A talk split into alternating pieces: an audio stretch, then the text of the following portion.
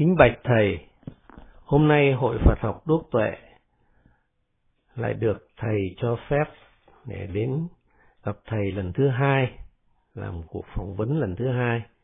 Chúng con vô cùng cảm ơn. Chúng con xin thay mặt Hội Phật học Đúc Tuệ để cảm tạ thầy đã hai lần đến thuyết pháp tại hội trường McGavin cho tất cả thính giả của Orange County và hôm nay là lần thứ hai chúng con được lên để thỉnh ý thầy về nhiều vấn đề khác. Kính thưa thầy, có hai điều mà Phật tử hải ngoại quan tâm nhất và có nhiều thao thức thắc mắc nhất. Đó là cái vấn đề thứ nhất là vấn đề Việt Nam được à, đăng cai tổ chức Ngày Phật đàn Thế giới vào năm 2008. Và điểm thứ hai là hội nghị và đại hội Phật giáo trong năm nay. Thì bạch thưa thầy về cái điểm thứ nhất đấy,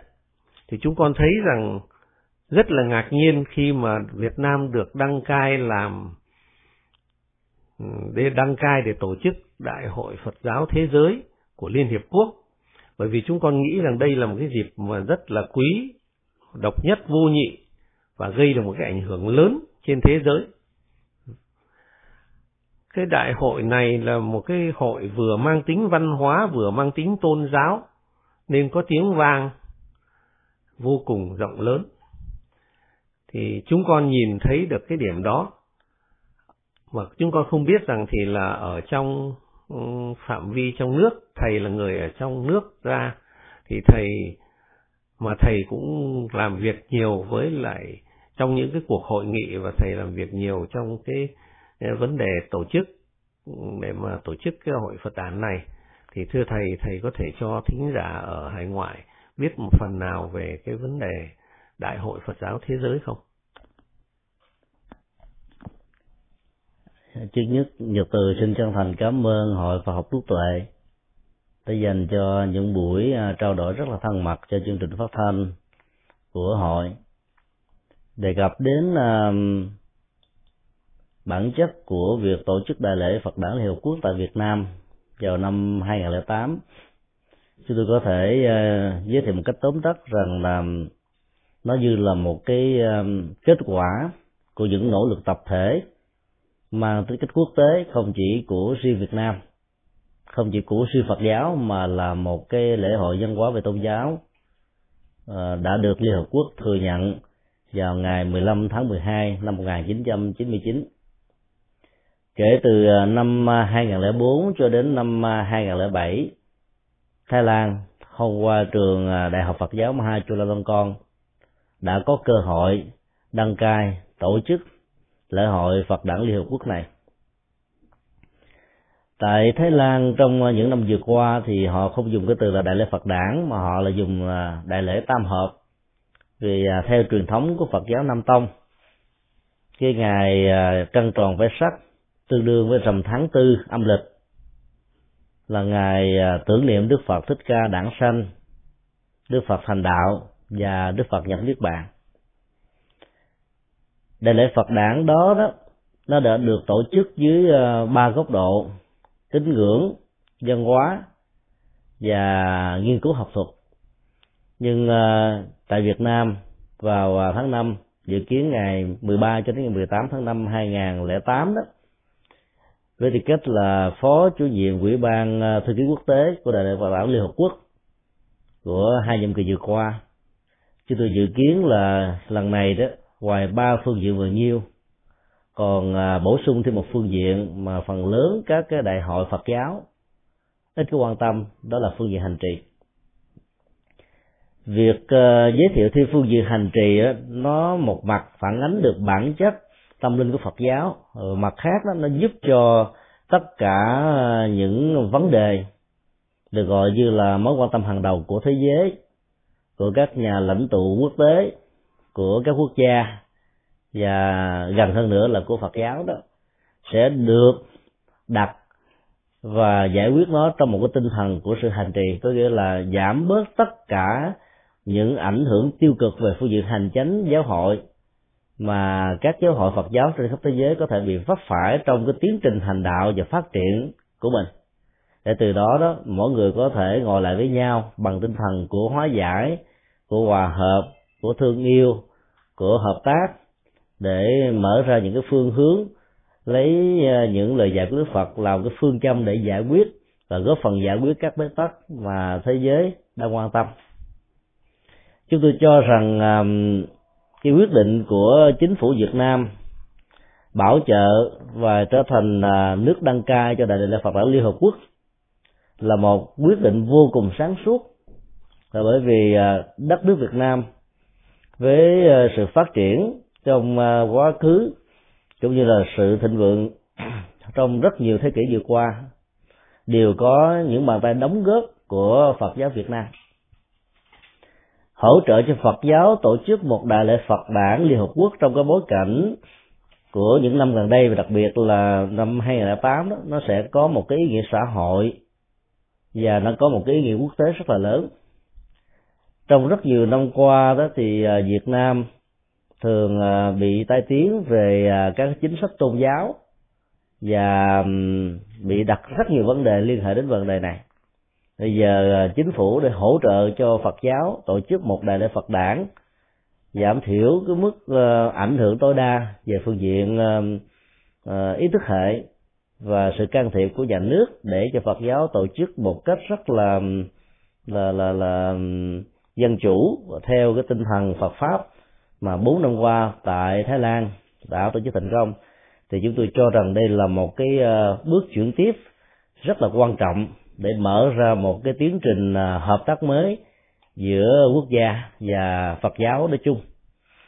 Trên tinh thần ờ, là một nước đăng cai với sự hỗ trợ cần thiết về phương diện tài chính cũng như là về phương diện an ninh đó, thì chúng ta thấy quốc gia sẽ đóng vai trò như là một hộ pháp ban tổ chức quốc tế thì ờ, đã, từ nhiều năm qua, có những hoạt động trên nền tảng của ba vấn đề là tín ngưỡng, văn hóa và nghiên cứu học thuật. Và sang năm 2008 tại Việt Nam thì có thêm phương diện của hành trì. Thì rõ ràng đã vận hành ờ, cái tinh thần ờ, của đại lễ Phật đản Liên Hợp Quốc trên cái các cái phương diện tích cực mà cả thế giới đều đang rất là quan tâm. Và chúng tôi cho rằng là nó sẽ mở ra một cái tiền đề mới cho tất cả các hội đoàn, các giáo hội, các tông môn pháp phái của Phật giáo khắp nơi trên thế giới trở về để hỗ trợ cho việc phục hưng Phật giáo tại Việt Nam. Và đây cũng là một điều kiện rất là quan trọng để cho tất cả các tông môn pháp phái giáo hội Phật giáo với nhiều ý thức hệ, với nhiều quan điểm khác nhau đó, có thể ngồi lại với nhau để giải quyết các vấn nạn mà không chỉ của Phật giáo, ở trong nội bộ Phật giáo mà còn góp phần để tháo gỡ các vấn nạn xã hội à, đã từng có và tồn động ở đất nước Việt Nam trong rất nhiều năm qua vì à, cái tầm quan trọng như thế đó chúng tôi nghĩ rằng là chúng ta cần phải mạnh dạn vượt qua những cái trở ngại về à, ý thức hệ về à, giáo hội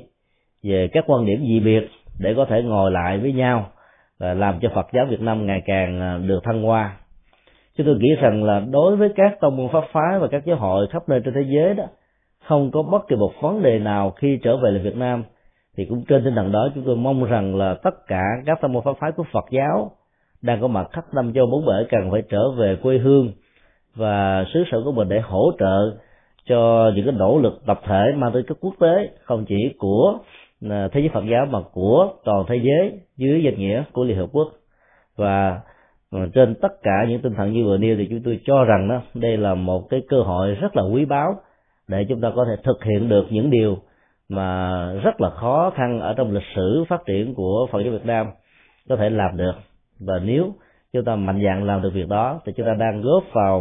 uh, một bàn tay cho công trình hòa hợp đoàn kết phát triển cho sự thịnh vượng của Phật giáo mang lại lợi ích cho toàn thể dân tộc Việt Nam và góp phần cho tiến trình mang lại hòa bình cũng như thịnh vượng phát triển bình vững của thế giới nói chung.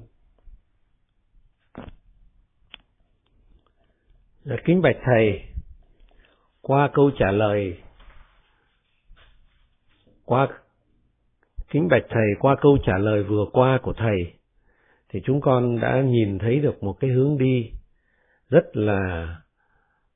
khích lệ đó là thầy nói rằng ngoài cái vấn đề văn hóa, tín ngưỡng và học thuật thì năm nay nếu mà Việt Nam tổ chức sang năm thì sẽ có thêm cái phần hành trì. Mà chúng con nghĩ rằng cái hành trì này tức là một cái hình thức đem đạo vào đời, cởi bỏ được những khúc mắc thế tục. Rồi trong đó thầy có nói để hóa giải, để hòa hợp, để thương yêu và để hợp tác. Thì cái hợp tác đó là hợp tác thế giới và cái hóa giải đó là và cái kết hợp nội bộ để hóa giải tất cả. Thì đối với đúc tuệ đó tinh thần của đúc tuệ đó là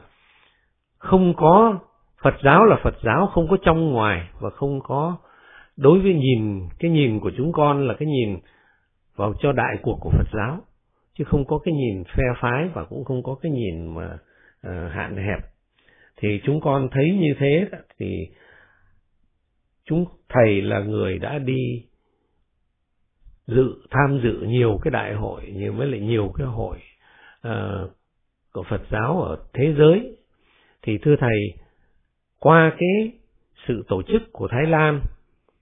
thì chúng ta học hỏi được cái gì và chúng ta nên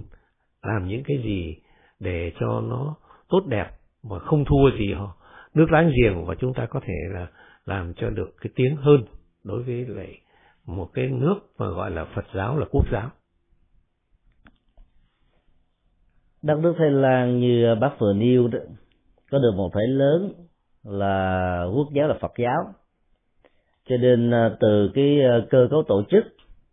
cho đến các phương diện ứng dụng đều à, được đặt dưới sự bảo hộ với tư cách như là một vị hộ pháp từ phía chính phủ.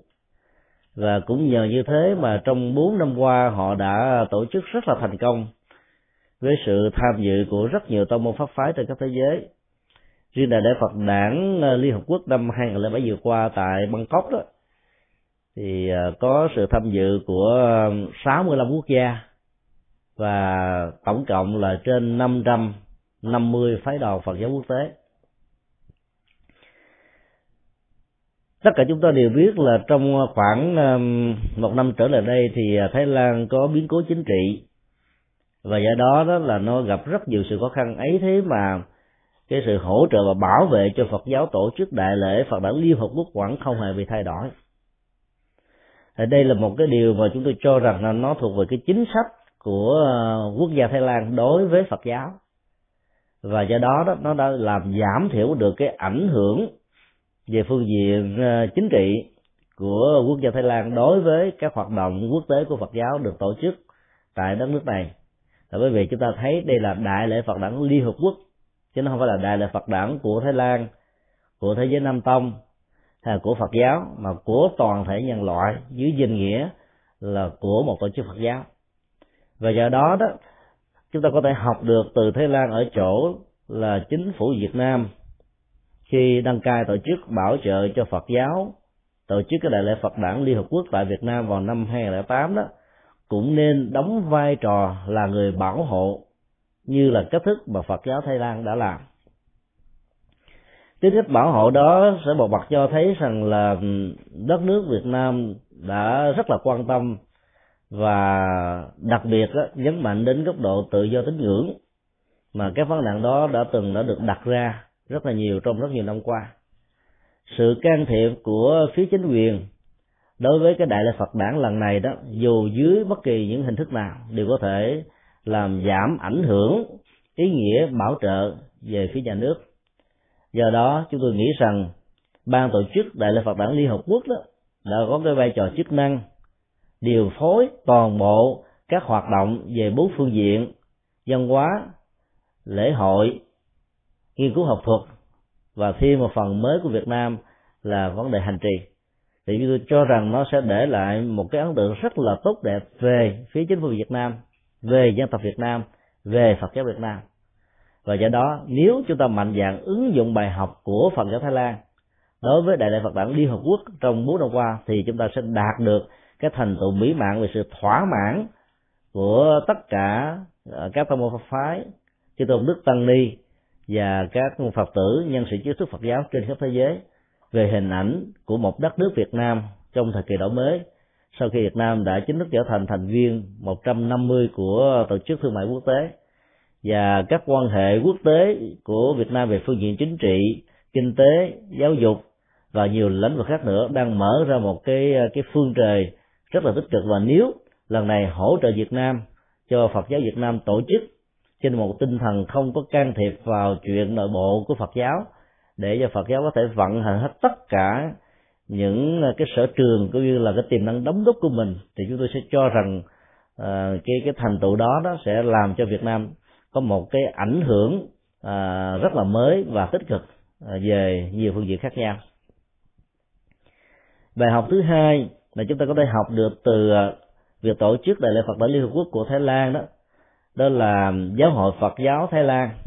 được gọi qua danh xưng là hội đồng tăng thống tối cao chỉ đóng một vai trò cố phấn vì thấy rất rõ rằng là để nối kết các tông môn Phật phái pháp phái của Phật giáo khắp thế giới đó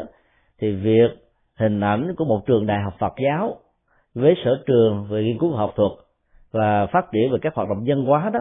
sẽ trở thành một cái hoạt động trọng tâm để cho tất cả cùng hướng về nhân ngày lễ tưởng niệm của vị cha chung uh, của tôn giáo của chúng ta để từ đó nối kết các bàn tay và mở rộng các cái kinh nghiệm hoàn truyền nghiên cứu học thuật làm đạo khắp nơi trên thế giới. Và do đó nó không bị trở ngại bởi các ý thức hệ giáo hội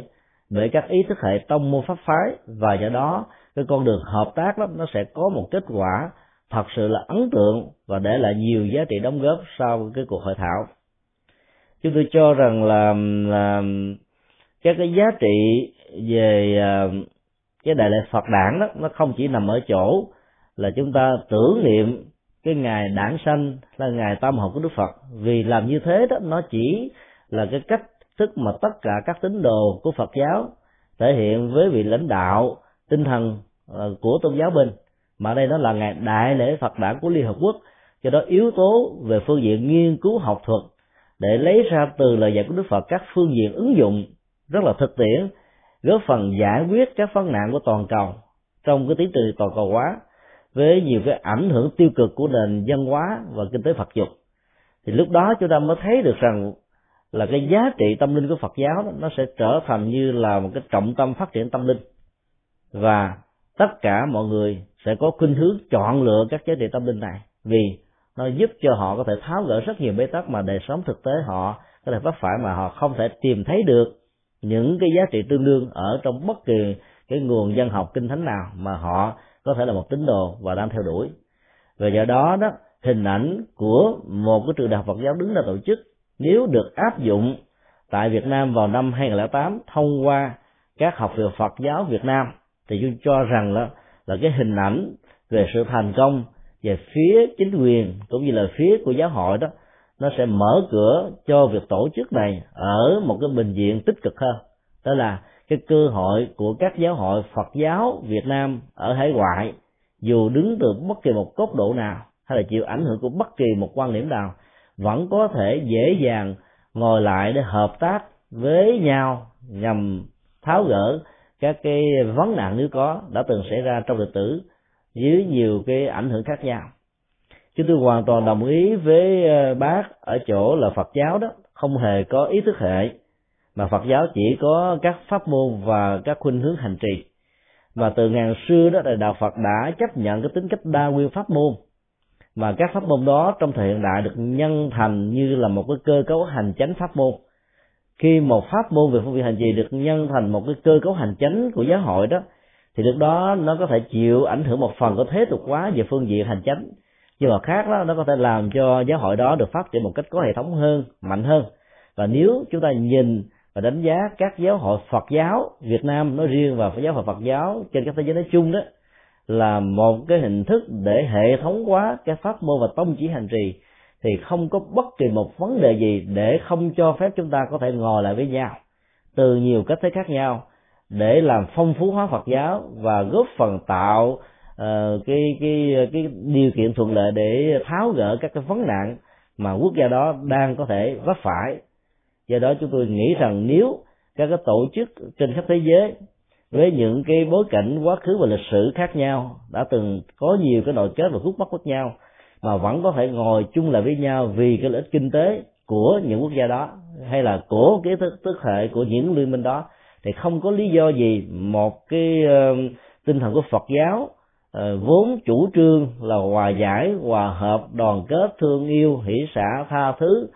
uh, rộng lượng bao dung và không hề có bất kỳ một trở ngại nào về các phương diện sự khác biệt là không có thể ngồi lại với nhau để làm những việc Phật sự cho đại của Phật giáo do đó từ cách nhìn này chúng tôi vô cùng lạc quan và nhìn thấy một cái tương lai rất là sáng sỡ cho Phật giáo Việt Nam dưới sự hỗ trợ của các tông môn pháp phái Phật giáo trên khắp năm trăm bốn bể trở về tham dự đại lễ tam hợp trên tinh thần đó. Xin cảm ơn thầy. Kính bạch thầy, như câu trả lời của thầy vừa qua đó, mà chúng theo cái chỗ hiểu biết của chúng con thì cái lần tổ chức ờ, họ đại hội Phật giáo thế giới đầu tiên của Tích Lan đó là có hơn bốn chục nước tham dự và đến lần thứ hai thì hơn sáu chục nước đó là một cái sự tiến triển mà mình thấy rất rõ cũng như là các cái họ phái đoàn mà tham dự thì cái kỳ thứ hai này là tới hơn 500 phái đoàn thì cái điều đó là là một cái sự khích lệ lớn đối với Phật giáo. Không phải là chỉ Phật giáo Thái Lan mà nói chung của Phật giáo toàn cầu. Cái điều mà con nhìn thấy là như vừa rồi con nêu lên với thầy đó là để mà học hỏi ở cái nước láng giềng đó, tức là học thầy không thầy học bạn. Mà con còn có một cái thắc mắc nữa là cách đây hai năm đó, thì Trung Quốc có tổ chức một cái cuộc hội nghị thế giới và cái cuộc hội nghị đó đó cũng là đáng cho chúng ta học hỏi thì thầy nhận thấy thế nào về cái cuộc hội nghị đó? Sự tăng trưởng về à, các giáo hội Phật giáo cũng như là các cái tổ chức Phật giáo trên thế giới trong cái lần đại lễ Phật đản năm 2007 vừa qua tại Thái Lan đó là một điều mà tất cả chúng ta cần nên ghi nhận ở chỗ là các tổ chức Phật giáo trên khắp thế giới mặc dù vào cái tuần lễ Phật đản rất là bận biểu về các Phật sự của mình nhưng vì vì nghĩ tới các cái giá trị lợi ích chung không chỉ cho Phật giáo mà cho toàn thể thế giới cho nên tất cả các tổ chức đó đã gác qua các Phật sự riêng để trở về tham dự và kết quả là số lượng ngày càng gia tăng. Tại Việt Nam vào năm 2008 sắp tới đó thì ờ, với tư cách với tư cách là những người ờ, làm việc ở trong um, ủy ban thư ký quốc tế của đại lễ. Chúng tôi dự kiến sẽ ờ, cố gắng vận động trên 75 quốc gia tham dự, và có thể hơn số đó nữa. Và số lượng các phái đoàn không chỉ là trên 500 mà có thể là 600 và nhấn mạnh cái yếu tố của sự hành trì để có thể tạo ra các cái giá trị tâm linh. Và do đó mấy ngày có mặt ở trong các đại lễ như vậy đó chúng ta sẽ mang lại một thành quả, chuyển hóa tâm thức cộng đồng, chuyển hóa tâm thức thế giới. Và do đó cái giá trị lệ lạc tích cực nó sẽ gia tăng và cái mức chu bị và dự kiến của chúng ta. Vào à, tháng 4 năm 2006 thì à, chính phủ Trung Quốc đã bảo trợ cho việc tổ chức diễn đàn à, Phật giáo thế giới lần thứ nhất tại Hàng Châu. Và họ cũng đã thỉnh mời được phần lớn các tổ chức tông môn pháp phái lớn của Phật giáo trên khắp năm châu bốn bể trở về tham dự. Sở dĩ mà họ làm thành công là bởi vì à, chính phủ Trung Quốc đã biệt phái cái à, ba ban tôn giáo của chính phủ Trung Quốc và các tổ chức Phật giáo đến vận động ban tổ chức quốc tế của đại lễ Phật đản Liên Hợp Quốc ủng hộ và đưa vào nghị quyết của hội nghị vào năm 2005. Dĩ nhiên là trong ban tổ chức quốc tế đó có ờ, trên 60 thành viên và có nhiều quan điểm khác nhau. Một số quan điểm cho rằng là ủng hộ cho Trung Quốc tổ chức đại lễ Phật đản Liên Hợp Quốc đó là điều nên, nhưng chính phủ Trung Quốc phải thỏa mãn một số yêu cầu về nhân quyền và tôn giáo như đã từng ờ, được thế giới đặt ra các vấn nạn trong ờ, thời gian gần đây và sau một cái thảo luận đó thì ban tổ chức quốc tế đã đi đến một cái ờ, quyết nghị rằng ủng hộ Trung Quốc tổ chức đại, ờ, diễn đàn Phật giáo thế giới lần thứ nhất là hoàn toàn có lệ không chỉ cho Phật giáo trên khắp thế giới mà nó còn hỗ trợ cho việc Trung Quốc thừa nhận các giá trị tâm linh của Phật giáo đó. Không chỉ có giá trị ở trong lịch sử phát triển của Trung Quốc mà còn có giá trị cho việc phục hưng một dân tộc Trung Quốc mang tinh thần tâm linh và văn hóa của đạo Phật.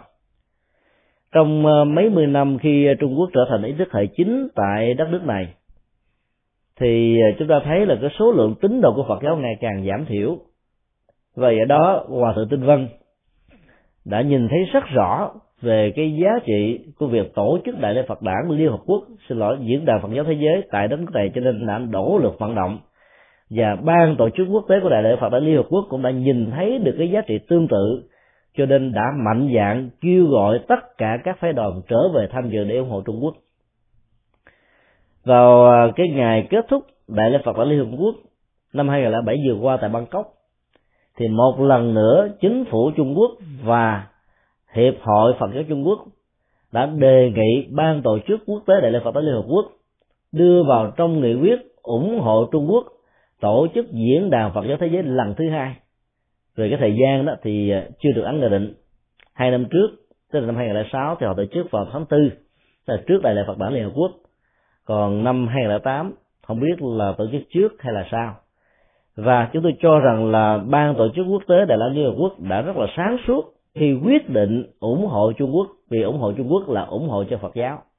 Chúng tôi hy vọng rằng là à, sau cái kết quả của việc tổ chức diễn đàn Phật giáo thế giới lần thứ hai tại Trung Quốc đó, thì số lượng tín đồ của Phật giáo sẽ có cơ hội được gia tăng. Và chỉ trong vòng vài chục năm tới trên cái tinh thần hỗ trợ của quốc tế và các cộng đồng Phật giáo trên khắp thế giới đó thì việc phục hoạt lại cái thiên đường của Phật giáo Trung Quốc là việc không khó khăn lắm.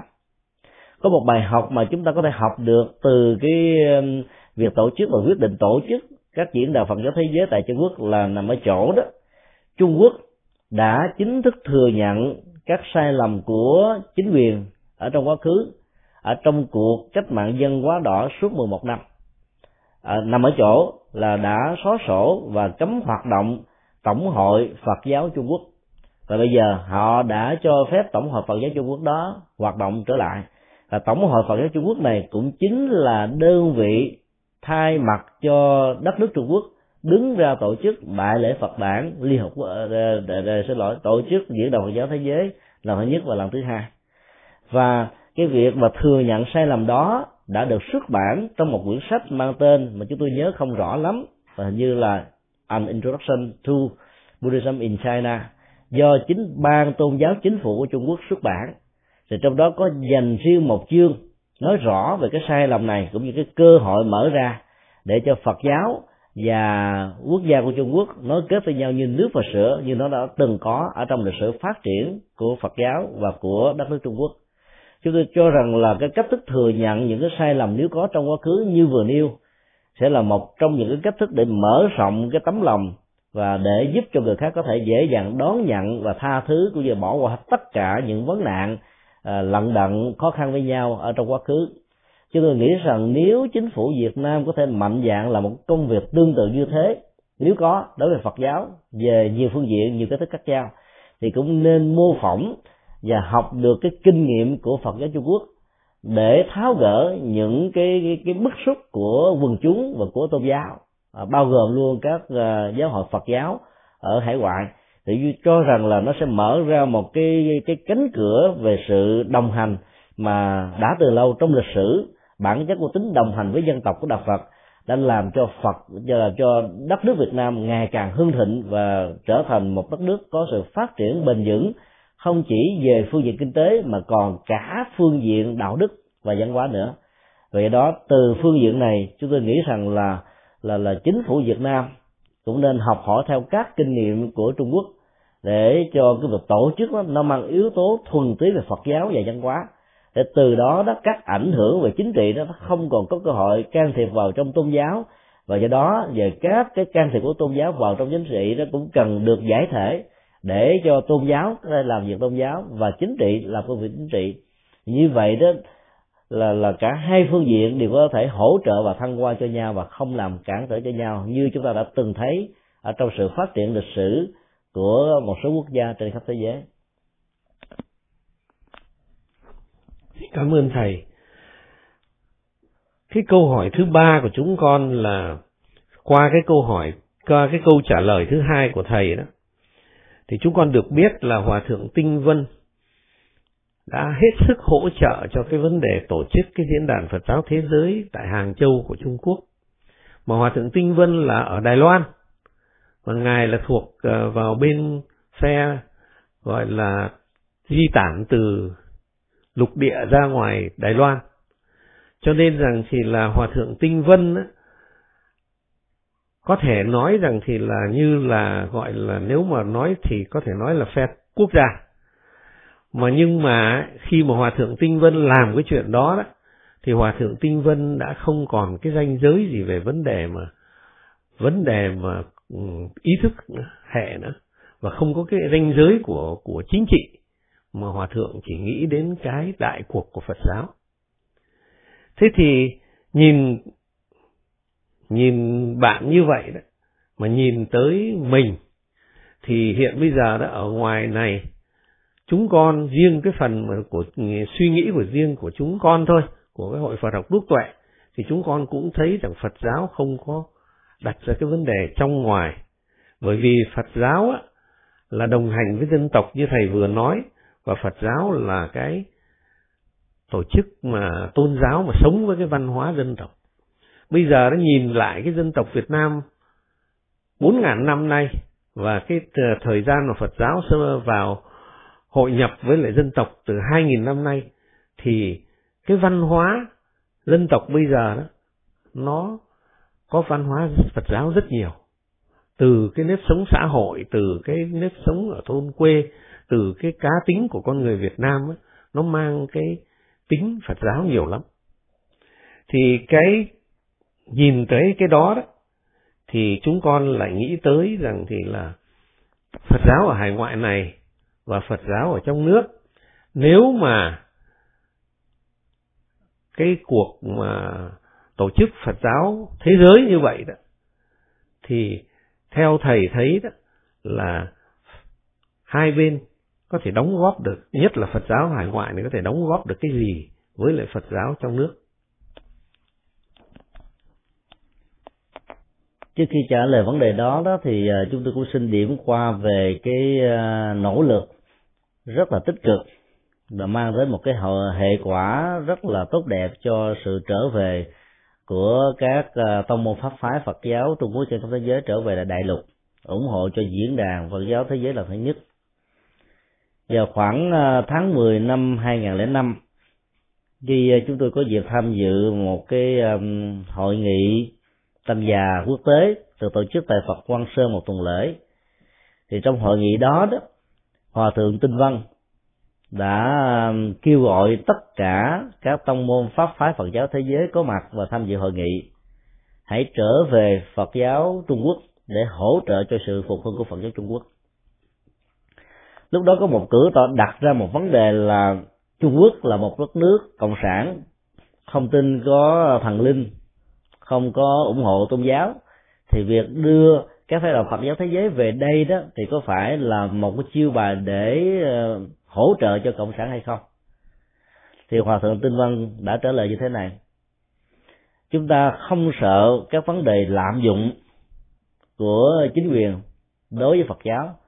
mà chúng ta chỉ sợ rằng phật giáo không tận dụng được các cái phương tiện, dù ở trong thuận cảnh hay là nghịch cảnh, để làm các phật sự và làm một cách thành công.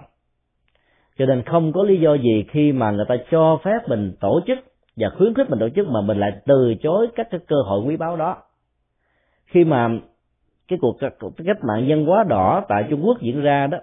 thì các hoạt động Phật sự của Phật giáo gần như là bị trở ngại.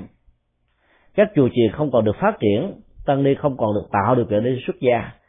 Và cái nền dân hóa Phật giáo trong nền Phật giáo không được xem như là cái trọng tâm phát triển đạo đức của xã hội. Thì chúng ta kêu ca và chúng ta sợ hãi và chúng ta đã có thể trở thành như là những người có khuynh hướng kháng cự lại cái chính quyền của Trung Quốc lúc bấy giờ. Nhưng khi mà chính quyền Trung Quốc mở cửa và cho phép Phật giáo Trung Quốc làm được cái công việc mà đã từ lâu Phật giáo Trung Quốc mong mỏi thì không có lý do gì mà không trở về để làm vì nếu không có cuộc ra đi đó uh, của uh, hòa thượng tinh văn cũng như nhiều vị cao tăng ra khỏi đất nước Trung Quốc thì có lẽ ở tại quốc gia Trung Quốc đó, họ cũng khó có thể phát triển được theo cách thức mà họ có thể làm được ở tại Đài Loan, Hồng Kông và Macau. cái câu trả lời của hòa thượng tinh văn cho chúng ta một suy nghĩ rằng là bất cứ một cái hoàn cảnh nào một điều kiện nào nếu chính quyền ở quốc gia đó trước đây đã từng có các cái mối quan hệ à, không có được mấy tốt đẹp. Với đạo Phật mà bây giờ mở cửa tạo một điều kiện thuận lợi nào đó cho Phật giáo phát triển thì nên tận dụng cái cơ hội này như là một cái thuận duyên để có thể làm mới được đạo Phật. Chúng ta biết rất rõ là trong kinh điển Đức Phật nói để cho Phật pháp được phát triển thì cần phải có một thuận duyên. Thuận duyên lớn nhất không gì khác hơn là sự hỗ trợ của chính phủ ở nơi mà đạo Phật có mặt như là một thực tại văn hóa và tâm linh và do đó tận dụng cơ hội đó đó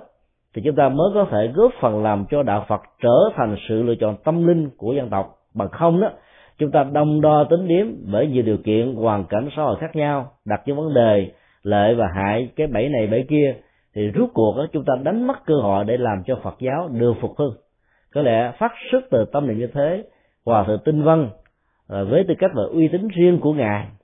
à, đã vận động tất cả các cái tổ chức các giáo hội Phật giáo của Trung Quốc trên khắp thế giới từ Đài Loan, Hồng Kông, Macau trở về để ủng hộ cho đại lục làm công việc phục hưng cái thiên đường của Phật giáo Đại thừa. Và do đó nếu chúng ta mạnh dạng học hỏi những cái kinh nghiệm của Phật giáo Trung Quốc và chúng ta cần có rất nhiều vị cao tăng của Phật giáo Việt Nam dù là trong nước hay là dù là ở hải ngoại đóng được vai trò mà cái công việc của Hòa thượng Tinh Văn đã làm thì chúng tôi cho rằng đó là một cái hình ảnh vô ngã, dị tha cao cả rất là lớn và Phật giáo Việt Nam cần rất nhiều những vị hòa thượng tinh văn như vậy chứ không phải là một vị thì mới có thể hỗ trợ cho cái giá trị của việc tổ chức đại lễ Phật đản Liên Hợp Quốc ở Việt Nam thành tựu với một cái nghĩa cao hơn. Chứ tôi cho rằng nếu cái việc tổ chức đại lễ Phật đản Liên Hợp Quốc tại Việt Nam chỉ đơn thuần là một cơ hội để cho các tông môn pháp phái Phật giáo ngồi lại với nhau không đó thì nó không giúp cho đạo Phật đi tới đâu. Mà ở chỗ là sau những cái ờ, ngày rất là ngắn ngủi ngồi lại với nhau, chúng ta chia sẻ những kinh nghiệm để từ đó mở ra những cái phương trời của sự hợp tác. Và từ cái sự hợp tác cụ thể này, xóa hết tất cả các cái ranh giới của địa dư, của ờ, khuynh hướng tôn giáo ờ, chính trị, văn hóa xã hội để có thể làm cho đạo Phật nó bắt đầu có mặt ở khắp mọi nơi về chốn thì lúc đó chúng ta thấy là cái giá trị của việc tổ chức này nó mới đạt được ở mức độ cao hơn. Về phương diện hợp tác giữa Phật giáo trong nước và Phật giáo ở hải ngoại, chúng tôi nghĩ rằng là tất cả các cái um, cái tên gọi của giáo hội đó không nên được quan niệm như là một cái sự trở ngại cho sự ngồi chung trong tiến trình hợp tác của những người con Phật. Mà hãy xem đó như là một trong những cái cách thức để thể hiện tâm môn pháp phái và sự hành trì của mình và nhờ đó phát triển cái mặt mạnh của mình mà các giáo hội Phật giáo khác không phát triển được. Từ đó mỗi người là một sở trường, mỗi người là một Phật sự. Và thông qua sở trường Phật sự của mình, chúng ta có thể đóng góp chung cho toàn thể Phật giáo trên khắp thế giới. Chúng tôi nhìn thấy cái tiềm năng hợp tác rất lớn giữa Phật giáo trong nước và hải ngoại. Thứ nhất nằm ở chỗ đó, đất nước Việt Nam ngày nay có rất nhiều trường Phật học. Chúng ta có ít nhất là ba học viện Nam, Trung và Bắc. Và chúng ta có 10 trường cao đẳng Phật học ngoài ra chúng ta còn có ba mấy trường trung đẳng Phật học và hàng loạt các cái trường sơ đẳng Phật học đã được phát triển trong mấy năm trở lại đây. Số lượng tăng ni tốt nghiệp tại các trường này đã mặc dù còn rất giới hạn là 4 năm một khóa, mở khóa chừng vài trăm người, nhưng tổng các tất cả các thành quả từ các trường Phật học trong mười mấy năm trở lại đây thì chúng ta có ít nhất là vài ngàn tăng ni trẻ đã được huấn luyện về tư tưởng Phật học, về pháp môn hành trì, về cách thức hành đạo, về nghệ thuật hoàn pháp. Và do đó sự hợp tác đó nó có thể mở cái cửa phương tiện để cho nhân sự ở trong nước có thể góp phần giúp đỡ cho các phật sự ở hải ngoại.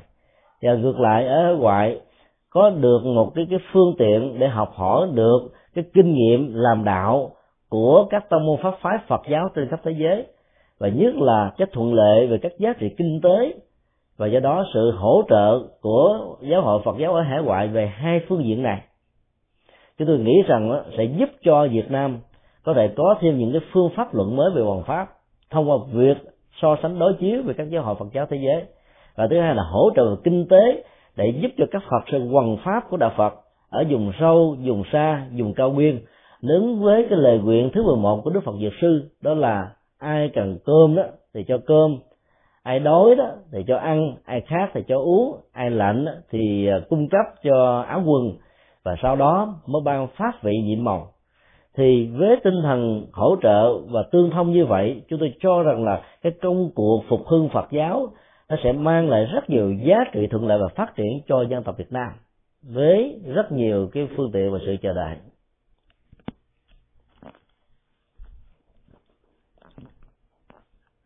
Xin cảm ơn thầy. Kính bạch thầy,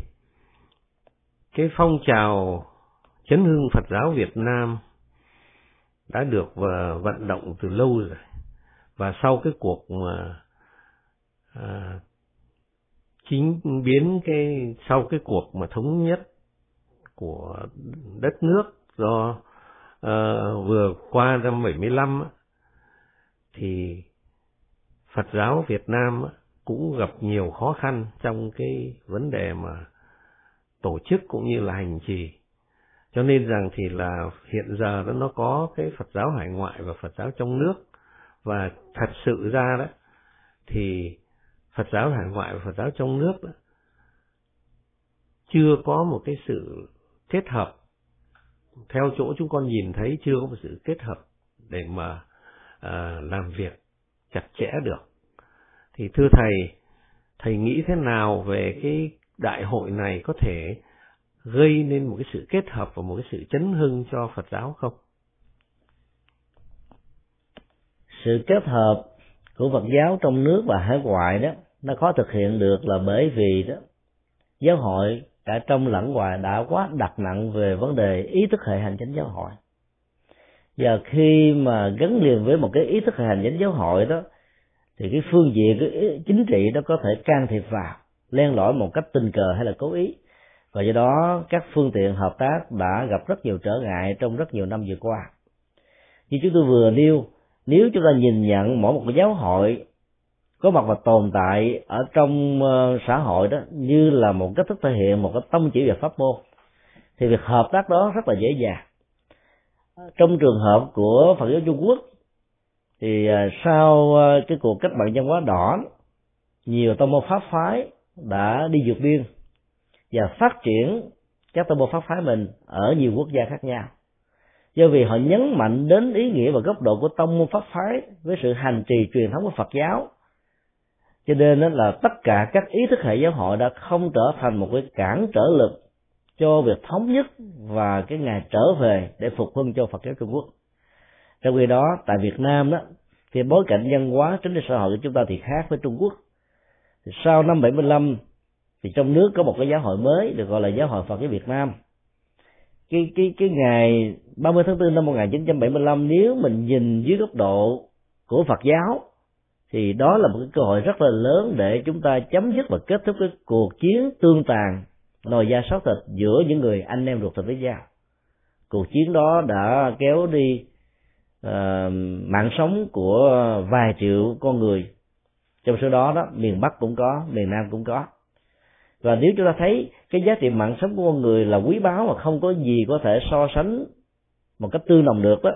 thì việc kết thúc chiến tranh để bảo hộ mạng sống của người Việt Nam của dân tộc Việt Nam đó, đó chính là cái nguyện vọng và hoàn toàn phù hợp với tinh thần từ bi và sự hỷ xả mà đạo Phật đã dẫn dạy và truyền bá trong rất nhiều năm qua. Khi sự có mặt của một cái giáo hội Phật giáo Việt Nam ở trong nước đã được đánh giá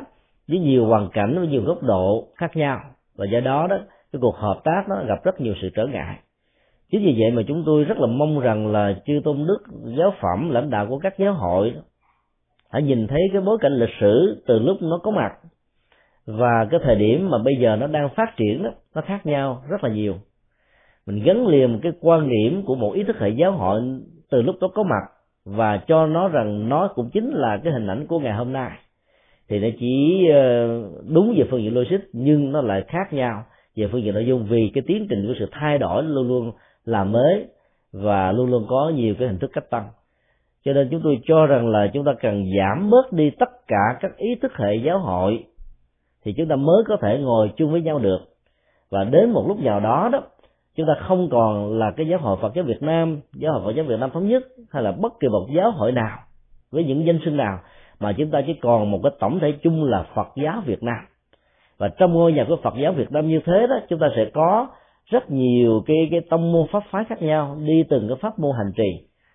Có thể là thiền tông, có thể là tịnh độ tông, có thể là mật tông, có thể là pháp hoa tông, có thể là tam luận tông, và có thể bất kỳ một tông phái nào mà mình có thể cảm thấy rằng là cái căn tánh của mình có thể thích hợp. Và việc khế cơ trong tình huống này sẽ mở ra một cái phương trời của khế lý để thể hiện sự truyền bá hoàn truyền Phật pháp và sự ứng dụng hành trì tích cực cho tất cả những người hữu duyên với mình. Thì cho rằng là cái cách thức và phát triển như thế đó, nó một mặt vẫn có thể tạo ra được cái tính cách ừ, hệ thống hóa và thống nhất hóa về phương diện tổ chức. Và mặt khác, thông qua sự thống nhất về phương diện tổ chức này, chúng ta mới có cơ hội phục vụ cho dân tộc Việt Nam và nhiều dân tộc khác à, đối với các cộng đồng Phật giáo Việt Nam ở hải ngoại và do vậy chúng tôi rất là mơ ước đến một cái ngày mà chúng ta không còn có các ý thức hệ giáo hội của Phật giáo Việt Nam. À, trước năm 75 hay là sau năm 75 mà có các cái tông môn pháp phái để thay thế vào. Và chỉ khi nào chúng ta phát triển một cái cơ cấu hành chính Phật giáo dựa trên cái tinh thần của các pháp môn đó thì lúc đó đó sự khác biệt của các pháp môn nó sẽ trở thành là sự bổ sung và hỗ trợ cho nhau. Thay vì nó có thể được sử dụng như là một công cụ làm trở ngại cho nhau trong tất cả các cái phật sự mà chúng ta đã từng thấy trong mấy chục năm vừa qua. Chứ tôi mong rằng là tất cả những trở ngại đó ngày càng được à, giảm thiểu một cách tối đa và mở cửa cho một sự hợp tác. Thì lúc đó đó tất cả những cái điểm gì việc đó nó không còn là một trở ngại cho chúng ta nữa. Kính bạch thầy à, qua cái lời ừ, trả cho cái lời giải đáp của thầy vừa qua đó, thì chúng con có một cái ý như thế này, là ở ngoài cái bài học của Phật giáo Việt Nam ở hải ngoại này, là khi mà hội nhập với cái nền văn hóa bản địa ở đây, và trong cái thời gian mà duy trì và sinh hoạt để mà mà khởi sắc ban đầu đó, thì Phật giáo ở hải ngoại này có tới bảy giáo hội tất cả. Bảy giáo hội có thể kể để con xin kể cho thầy là Phật giáo thế giới, giáo hội Phật giáo Việt Nam trên thế giới của Hòa Thượng Tâm Châu, giáo hội à, Phật giáo Việt Nam khất sĩ của Hòa Thượng Giác Nhiên, giáo hội Việt Nam thống nhất, văn phòng 2 của Hòa Thượng Hộ Giác, Tổng hội Phật giáo của Hòa Thượng Mẫn Giác, rồi Phật giáo Nguyên Thủy cũng thờ Hòa Thượng Hộ Giác là Pháp chủ, rồi Phật giáo Liên Tôn của Hòa Thượng Thanh Cát và Phật giáo Linh Sơn. Thì tất cả bảy cái giáo hội đó có danh nghĩa và có hoạt động. Nhưng mà sự thật ra đó, cái bài học là con thấy rằng vì nhu cầu phát triển mà có một cái sự phân hóa như vậy nhưng mà nếu mà nhìn sâu vào đó thì nó cũng bàng bạc ra vẫn là cái cái gì của Phật giáo Việt Nam. Tuy nhiên, có những cái hội Phật giáo hoạt động nhiều mà các uh, Phật tử ở trong cũng như ngoài nước biết đến, chẳng hạn như là Phật giáo thống nhất. Thì vì có cái phòng thân dương Phật giáo quốc tế và vì có nhiều cái uh, bản mà vì có nhiều ờ, những cái chùa hoặc như là một số chùa và một số những cái văn bản vào những cái ngày lễ lạc mà được thông tin rộng rãi cho nên rằng thì là cái được biết nhiều. Nhưng mà thật sự ra thì phải nói rằng những cái hội Phật giáo khác, chẳng hạn như là hội, tổng hội Phật giáo cũng có những cái hoạt động và cũng có một cái tiềm năng lắm thế thì nhìn theo cái kinh nghiệm như vậy đó, thì con thấy rằng thì là cái sự kết hợp ở hải ngoại cũng như là ở trong nước đó, nó sẽ có một cái cơ hội bằng vàng để mà làm được cái chuyện đó. Nếu mà các bậc tôn túc ngồi lại được với nhau và nhìn thấy được rằng cái con đường phát triển của Phật giáo trong cái thời đại mới này là cái con đường mà chúng ta phải đi theo cho kịp thời đại và chúng ta phải phát triển hợp với lại cái văn hóa và cái cái sự ờ, tiến bộ mới của nhân loại. Thì con nghĩ rằng thì là nếu mà nhìn thấy cái đại cuộc của Phật giáo để mà đi lên đó, thì con nghĩ rằng thì có thể xóa bỏ được những cái gì ngăn cách mà hay là những cái sự phân hóa mà chúng ta đã có. Thì thầy nghĩ thế nào? Chúng tôi hoàn toàn à, đồng ý với cách nhìn à, của bác. Ở chỗ đó là Phật ở Việt Nam. Sau năm 1975 đó thì có à, bảy tám cái à, trường phái lớn. Nhưng mà nếu mà mình phân tích về yếu tố pháp môn và sự hành trì đó thì chúng ta thấy là phần lớn các giáo phái này đều lấy tịnh độ tông làm nền tảng. Và do đó đó nếu chúng ta nhấn mạnh về pháp môn và sự thực tập đó thì chúng ta sẽ giảm thiểu một cách tối đa những va chạm về phương diện xã hội và các ý thức hệ của xã hội có thể can thiệp, ảnh hưởng một cách trực tiếp hay là gián tiếp trong quá trình thành đạo và phát triển lệ thuộc vào à, địa dư và phương diện. Do đó đó, chúng ta có thể học được cái bài học của Phật giáo Trung Quốc. Là sau khi rời khỏi Trung Quốc đó, thì các tông môn pháp phái này vẫn nhấn mạnh đến yếu tố pháp môn hơn là hành chánh của giáo hội. Chúng tôi xin đi ví dụ khi hòa thượng tinh văn mở ra hệ thống phật quan sơn thế giới đó, thì nó không phải là một ý thức hệ giáo hội, mà nó là một cách thức ứng dụng tịnh độ tông phù hợp với tinh thần thực tiễn của con người hiện đại. Và cái tịnh độ tông của hòa thượng được mệnh danh là tịnh độ nhân gian, phát triển mạnh về ba phương diện, giáo dục, văn hóa và từ thiện, để cho tất cả những người hữu duyên với pháp bộ pháp môn tình độ nhân gian này có thể thấy được cái ánh sáng tâm linh của đạo Phật à, bàn bạc ở mọi nơi và mọi chốn. Và do đó họ có thể có cảm giác rằng là sống và hành trì theo cái con đường về từ thiện văn hóa và giáo dục theo tinh thần Phật pháp như thế có thể cứu giúp cho những nỗi khổ niềm đau của họ. Trong khi đó đối với hòa thượng thánh nghiêm đó thì sự phối hợp một cách đồng bộ giữa thiền và tịnh độ đã trở thành như là một trong những cái hướng đi rất là tích cực ừ, tại Đài Loan. Hòa thượng có một ngôi chùa tại New York sau khi hoàn tất tiến sĩ tại Nhật Bản, thì mỗi khi tham dự à, các hoạt động Phật sự tại à, Hoa Kỳ, cũng như là có dịp trở về để hướng dẫn các khóa tu tại ngôi chùa do chính hòa thượng tạo ra, thì việc hướng dẫn thiền là một nhu cầu không thể thiếu nhưng tại Đài Loan với ảnh hưởng của pháp cổ sơ mà hòa thượng tạo dựng trong mấy ờ, chục năm vừa qua đó thì vấn đề về truyền bá một tịnh độ tông dưới hình thức là của học thuật và nghiên cứu đó đã làm cho cái ảnh hưởng của hòa thượng trở thành rất là quan trọng tại đất nước này về phương diện thành phần tri thức. Và do đó chúng tôi nhìn thấy rằng là nó không hề có bất cứ một sự trở ngại nào khi mà có một sự dung hòa giữa hai pháp môn. Một bên là đáp ứng cho những người hoa à, đang sống tại hoa kỳ và những người hoa kỳ và những người cư dân khác đang có mặt tại hoa kỳ. Và một bên đáp ứng cho những người hoa đang sống tại đài loan. Và do đó, nó cũng lấy cái tông chỉ pháp môn làm nền tảng. Trong khi đó, khi hòa thượng tịnh không phát triển tịnh đầu tông đi theo phương diện truyền thống, thông qua việc ấn tống kinh sách như là một phương tiện để mở mang tâm thức của con người. Và nhờ các cái hoạt động đó mà các đóng góp của hòa thượng đó đã làm cho hòa thượng có được những cái thừa nhận rất là ấn tượng, chẳng hạn như là chính phủ của úc đã tặng cho hòa thượng cái bằng công dân danh dự và ở tại hoa kỳ, đặc biệt là bang texas cũng đã tặng cho hòa thượng cái cái cái bằng công dân danh dự như thế. Chúng tôi cho rằng là việc sử dụng và đi cũng như nhấn mạnh về cách thức của pháp môn hành trì đó nó sẽ trở thành một cái yếu tố rất là quan trọng vì bản chất của Phật giáo là sự thực tập và hành trì tâm linh hơn là các cơ cấu hành chánh. Mặc dù nhu cầu của một cơ cấu hành chánh để tạo ra một cái cái tiến trình hệ thống hóa và hoạt động Phật sự một cái có hiệu quả là một nhu cầu không thể thiếu. Nhưng nếu chúng ta nhấn mạnh điều này quá mức thì cái tính cách thế tục quá đã được can dự vào trong giáo hội. Và nếu những vị tôn túc cầm cân nảy mực giáo hội trên cơ chế gọi là hành chánh hóa thế tục này và không lèo lái một cách đúng với tông chỉ của đạo Phật và có lợi ích cho toàn thể à, những người Phật tử nói chung thì lúc đó cái giá trị của danh đóng góp của Phật giáo sẽ có thể gặp rất nhiều sự trở ngại.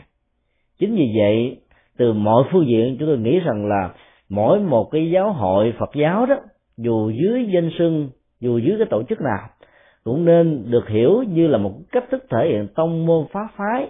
à, theo cái thức hành trì truyền thống của Phật giáo hơn là thay thế nó bằng một cái cơ cấu hành chính của giáo hội. Vì khi mà chúng ta định danh nó như là một cái cơ cấu hành chính của giáo hội đó, thì lúc đó cái hành chính giáo hội này sẽ có thể đụng với hành chính giáo hội khác vì nhiều lý do xã hội khác nhau. Và do đó cũng là những người đệ tử Phật, cũng là những người thuộc về dân tộc Việt Nam, ấy thế mà chúng ta gặp rất nhiều khó khăn trong việc ngồi chung lại với nhau để làm các công việc Phật sự và do đó tông chỉ hòa hợp đoàn kết thương yêu đùm bọc lẫn nhau để phát triển uh, mang lại cho nhau hạnh phúc mà Đức Phật đã chủ trương trong rất nhiều thế kỷ qua.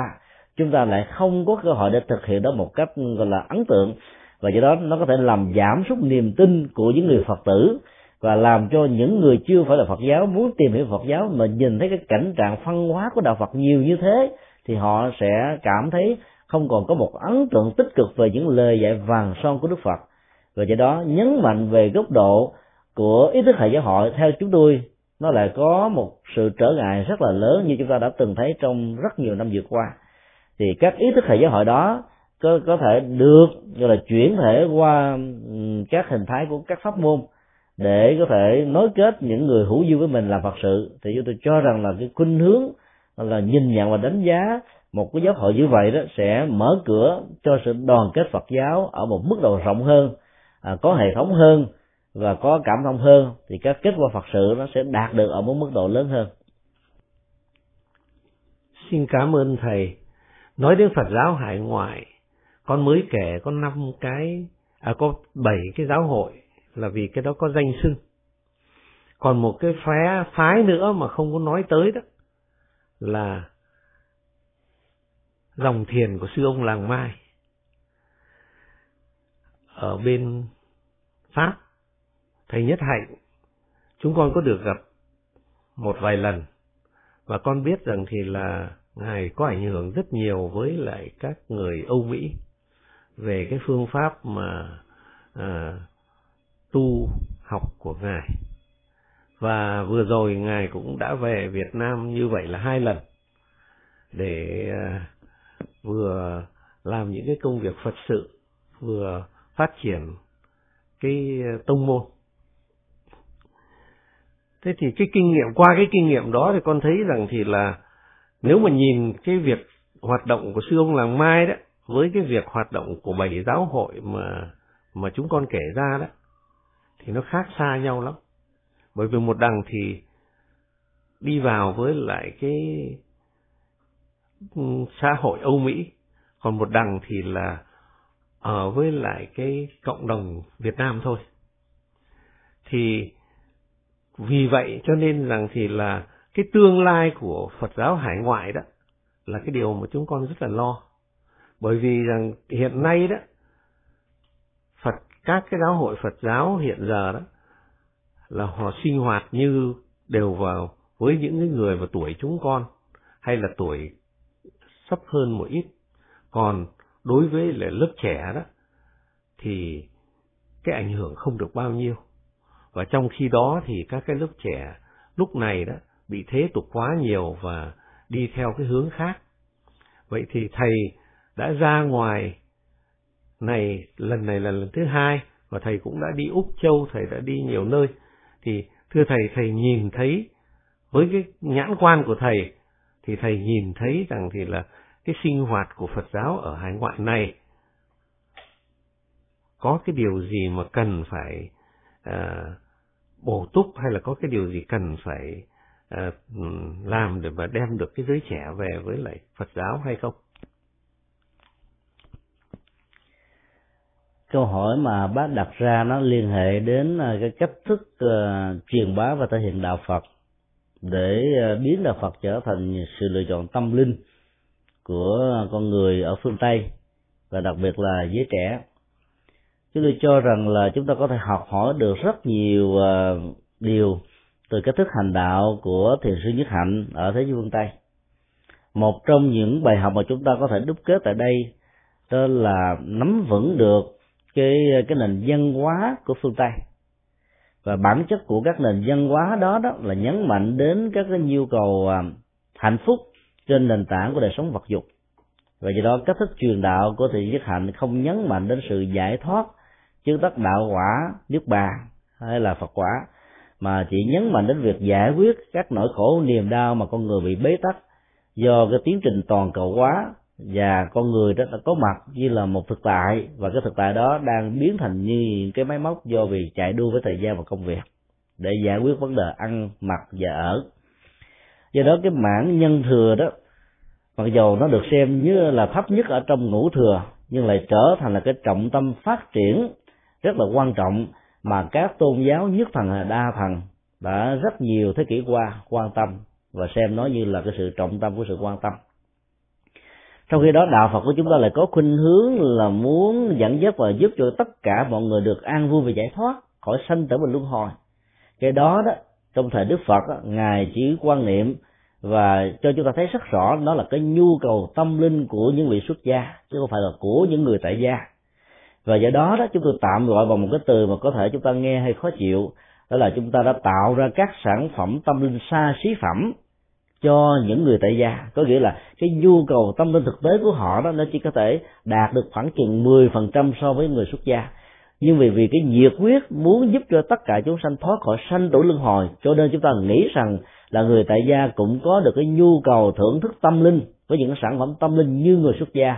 Và do đó việc sản xuất ra các cái sản phẩm tâm linh như thế đó nó không có hợp cu về khẩu vị cũng như là tâm thức và các cái quan niệm à, văn hóa phong tục tập quán của thói quen và sự hưởng thụ của họ. Chính vì vậy mà cái giá trị chuyển hóa và giúp cho họ có thể đạt được những gì mà họ cần thiết đó, nó lại không cao. Và chính vì thế đó mà rất nhiều người đã đi tìm kiếm các tôn giáo khác hoặc là do các chương trình dụ đạo và đổi đạo đã làm cho họ có cảm giác thấy rằng là cái cái cái giá trị triết lý của Phật giáo cao siêu quá và do đó nó không gần gũi với đời sống thường nhật. Thiền sư nhất hạnh là một trong những người đã thấy rõ tất cả những giới hạn của những vấn đề vừa nêu cho nên đã quyết định giới thiệu một đạo Phật nhân bản mà việc ứng dụng các phương pháp thiền học đó, chánh niệm tỉnh thức có thể tháo gỡ được những căng thẳng trên cơ thể, những căng thẳng về phương diện tâm thức, những căng thẳng về cảm xúc. Và do đó nó trở thành như là sự lựa chọn tâm linh vô cùng quan trọng. Cái thứ hai, về phương diện văn hóa và tôn giáo. Nếu chúng ta để ý thì chúng ta thấy rằng là phương pháp hành trì của làng mai đó nó bao gồm luôn cả cái phần mà nhạc lễ hóa. Và cái phong cách nhạc lễ hóa này nó mang tính cách của những bài thánh ca ở trong các thánh đường. Dĩ nhiên cái đối tượng của thính chúng và của các hành giả mới theo truyền thống thiền của làng mai là người phương tây. Vốn chịu ảnh hưởng một cách sâu đậm trong cái nền thánh ca và do đó chuyển tải phật ca với nội dung phật pháp cao siêu huyền diệu, lạ hoàn toàn với cái nhìn và nhãn quan của những người phương tây nếu không có cái nền của những cái rất là quen thuộc từ nền thánh ca của phương tây, thì họ khó có thể chấp nhận được nó và do vậy, ứng dụng thánh ca như là một cái nền để truyền bá Phật học đã làm cho người phương Tây dễ dàng tiếp nhận được đạo Phật. Đây là điều mà chúng ta thấy rằng không phải là cái sáng tạo đầu tiên của thiền sư Nhất Hạnh, mà từ ngàn xưa, ngay thời đại của Đức Phật ngài đã mạnh dạn sử dụng lại các khái niệm thuộc từ của bà la môn giáo của kỳ na giáo như ngài đã nạp vào trong lòng các khái niệm và thuộc từ đó các nội dung và tâm linh cũng như là nền tảng dân hóa của chính ngài. Và do đó đó những người bản địa chịu ảnh hưởng sâu đậm từ nền dân hóa của ấn độ giáo và và uh, kỳ na giáo đã không thấy bất kỳ một sự trở ngại nào trong việc tiếp xúc cái nền văn hóa tâm linh mới của đạo phật do đó vận dụng các dữ liệu của định dân hóa tại phương tây và biến chúng trở thành một cái công cụ để phát triển và làm đạo, thì chúng tôi cho rằng là cái cách thức như thế nó sẽ giúp cho giới trẻ và người phương tây giới nói chung đó dễ dàng hấp thu được những tinh hoa và các giá trị tâm linh của đạo Phật. Chúng ta cũng còn thấy là thỉnh thoảng thì sư dứt hành với những cái tác phẩm so sánh là các ờ, vị lãnh tụ tôn giáo khác với Đức Phật. Chẳng hạn qua tác phẩm Chúa sống và Phật sống có thể là những người đang sống ở trong nước Việt Nam khó có thể chấp nhận được các quan điểm như vậy. Nhưng là những người đang sống ở tại hải ngoại và tiếp xúc với cái nền dân quá của hải ngoại vì việc so sánh đối chiếu như vậy là một cái phương tiện để giúp cho những người khác tôn giáo với đạo Phật đang tìm hiểu đạo Phật đó, có một cái điểm tương đồng nhất từ đầu đó. Và từ đó mở cửa và mời gọi họ đến với Đức Phật nhiều hơn và dĩ nhiên, cái cái tiềm năng phát triển tự giác của con người đã vốn sẵn có ở trong mọi chúng sinh. Do đó, khi tiếp xúc với tự giác của đạo Phật, thì chính những người khác tôn giáo này đó dễ dàng nhìn thấy bằng nhận thức của chính mình rằng cái giá trị tâm linh được chứa tại trong kinh điển và dân học Phật giáo cao siêu và quyền diệu gấp nhiều lần so với những gì mà họ đã được học từ kinh thánh. Điều đó để tự cho họ có câu trả lời. Và người mời gọi đó phải tạo ra một cái cách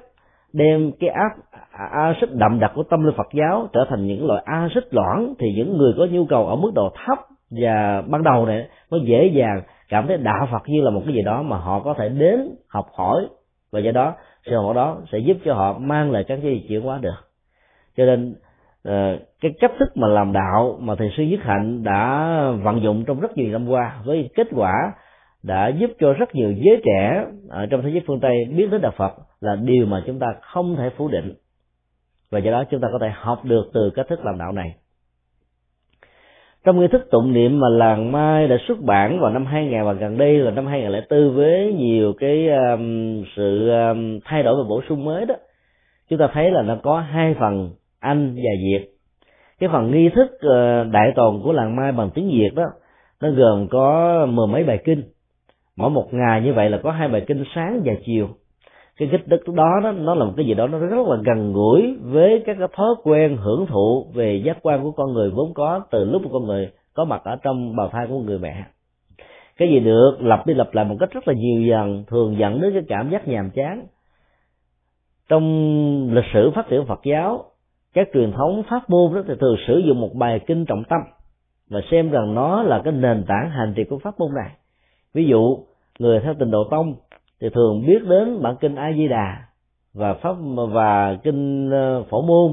cũng như là kinh địa tạng. Rồi cô động lại thì chỉ còn biết sáu chữ nam mô a di đà phật mà vẫn có thể hành trì và đạt được những giá trị của sự hành trì này. Còn các hành giả của thiền thì thường chỉ cô động lại ở trong bài kinh tứ niệm xứ hoặc là 16 pháp quán niệm. Đối với truyền thống kinh đại thừa đó, thì lấy bát nhã tâm kinh làm trọng tâm. Và rút lại đó đối với thiền của phật giáo nam tông đó, đó là chánh niệm và tỉnh thức. Đối với thiền công án và tháp thời đầu đó là vô tâm vô niệm vô tu và vô chứng. Và do đó có thể đạt được cái giá trị trong thực tại.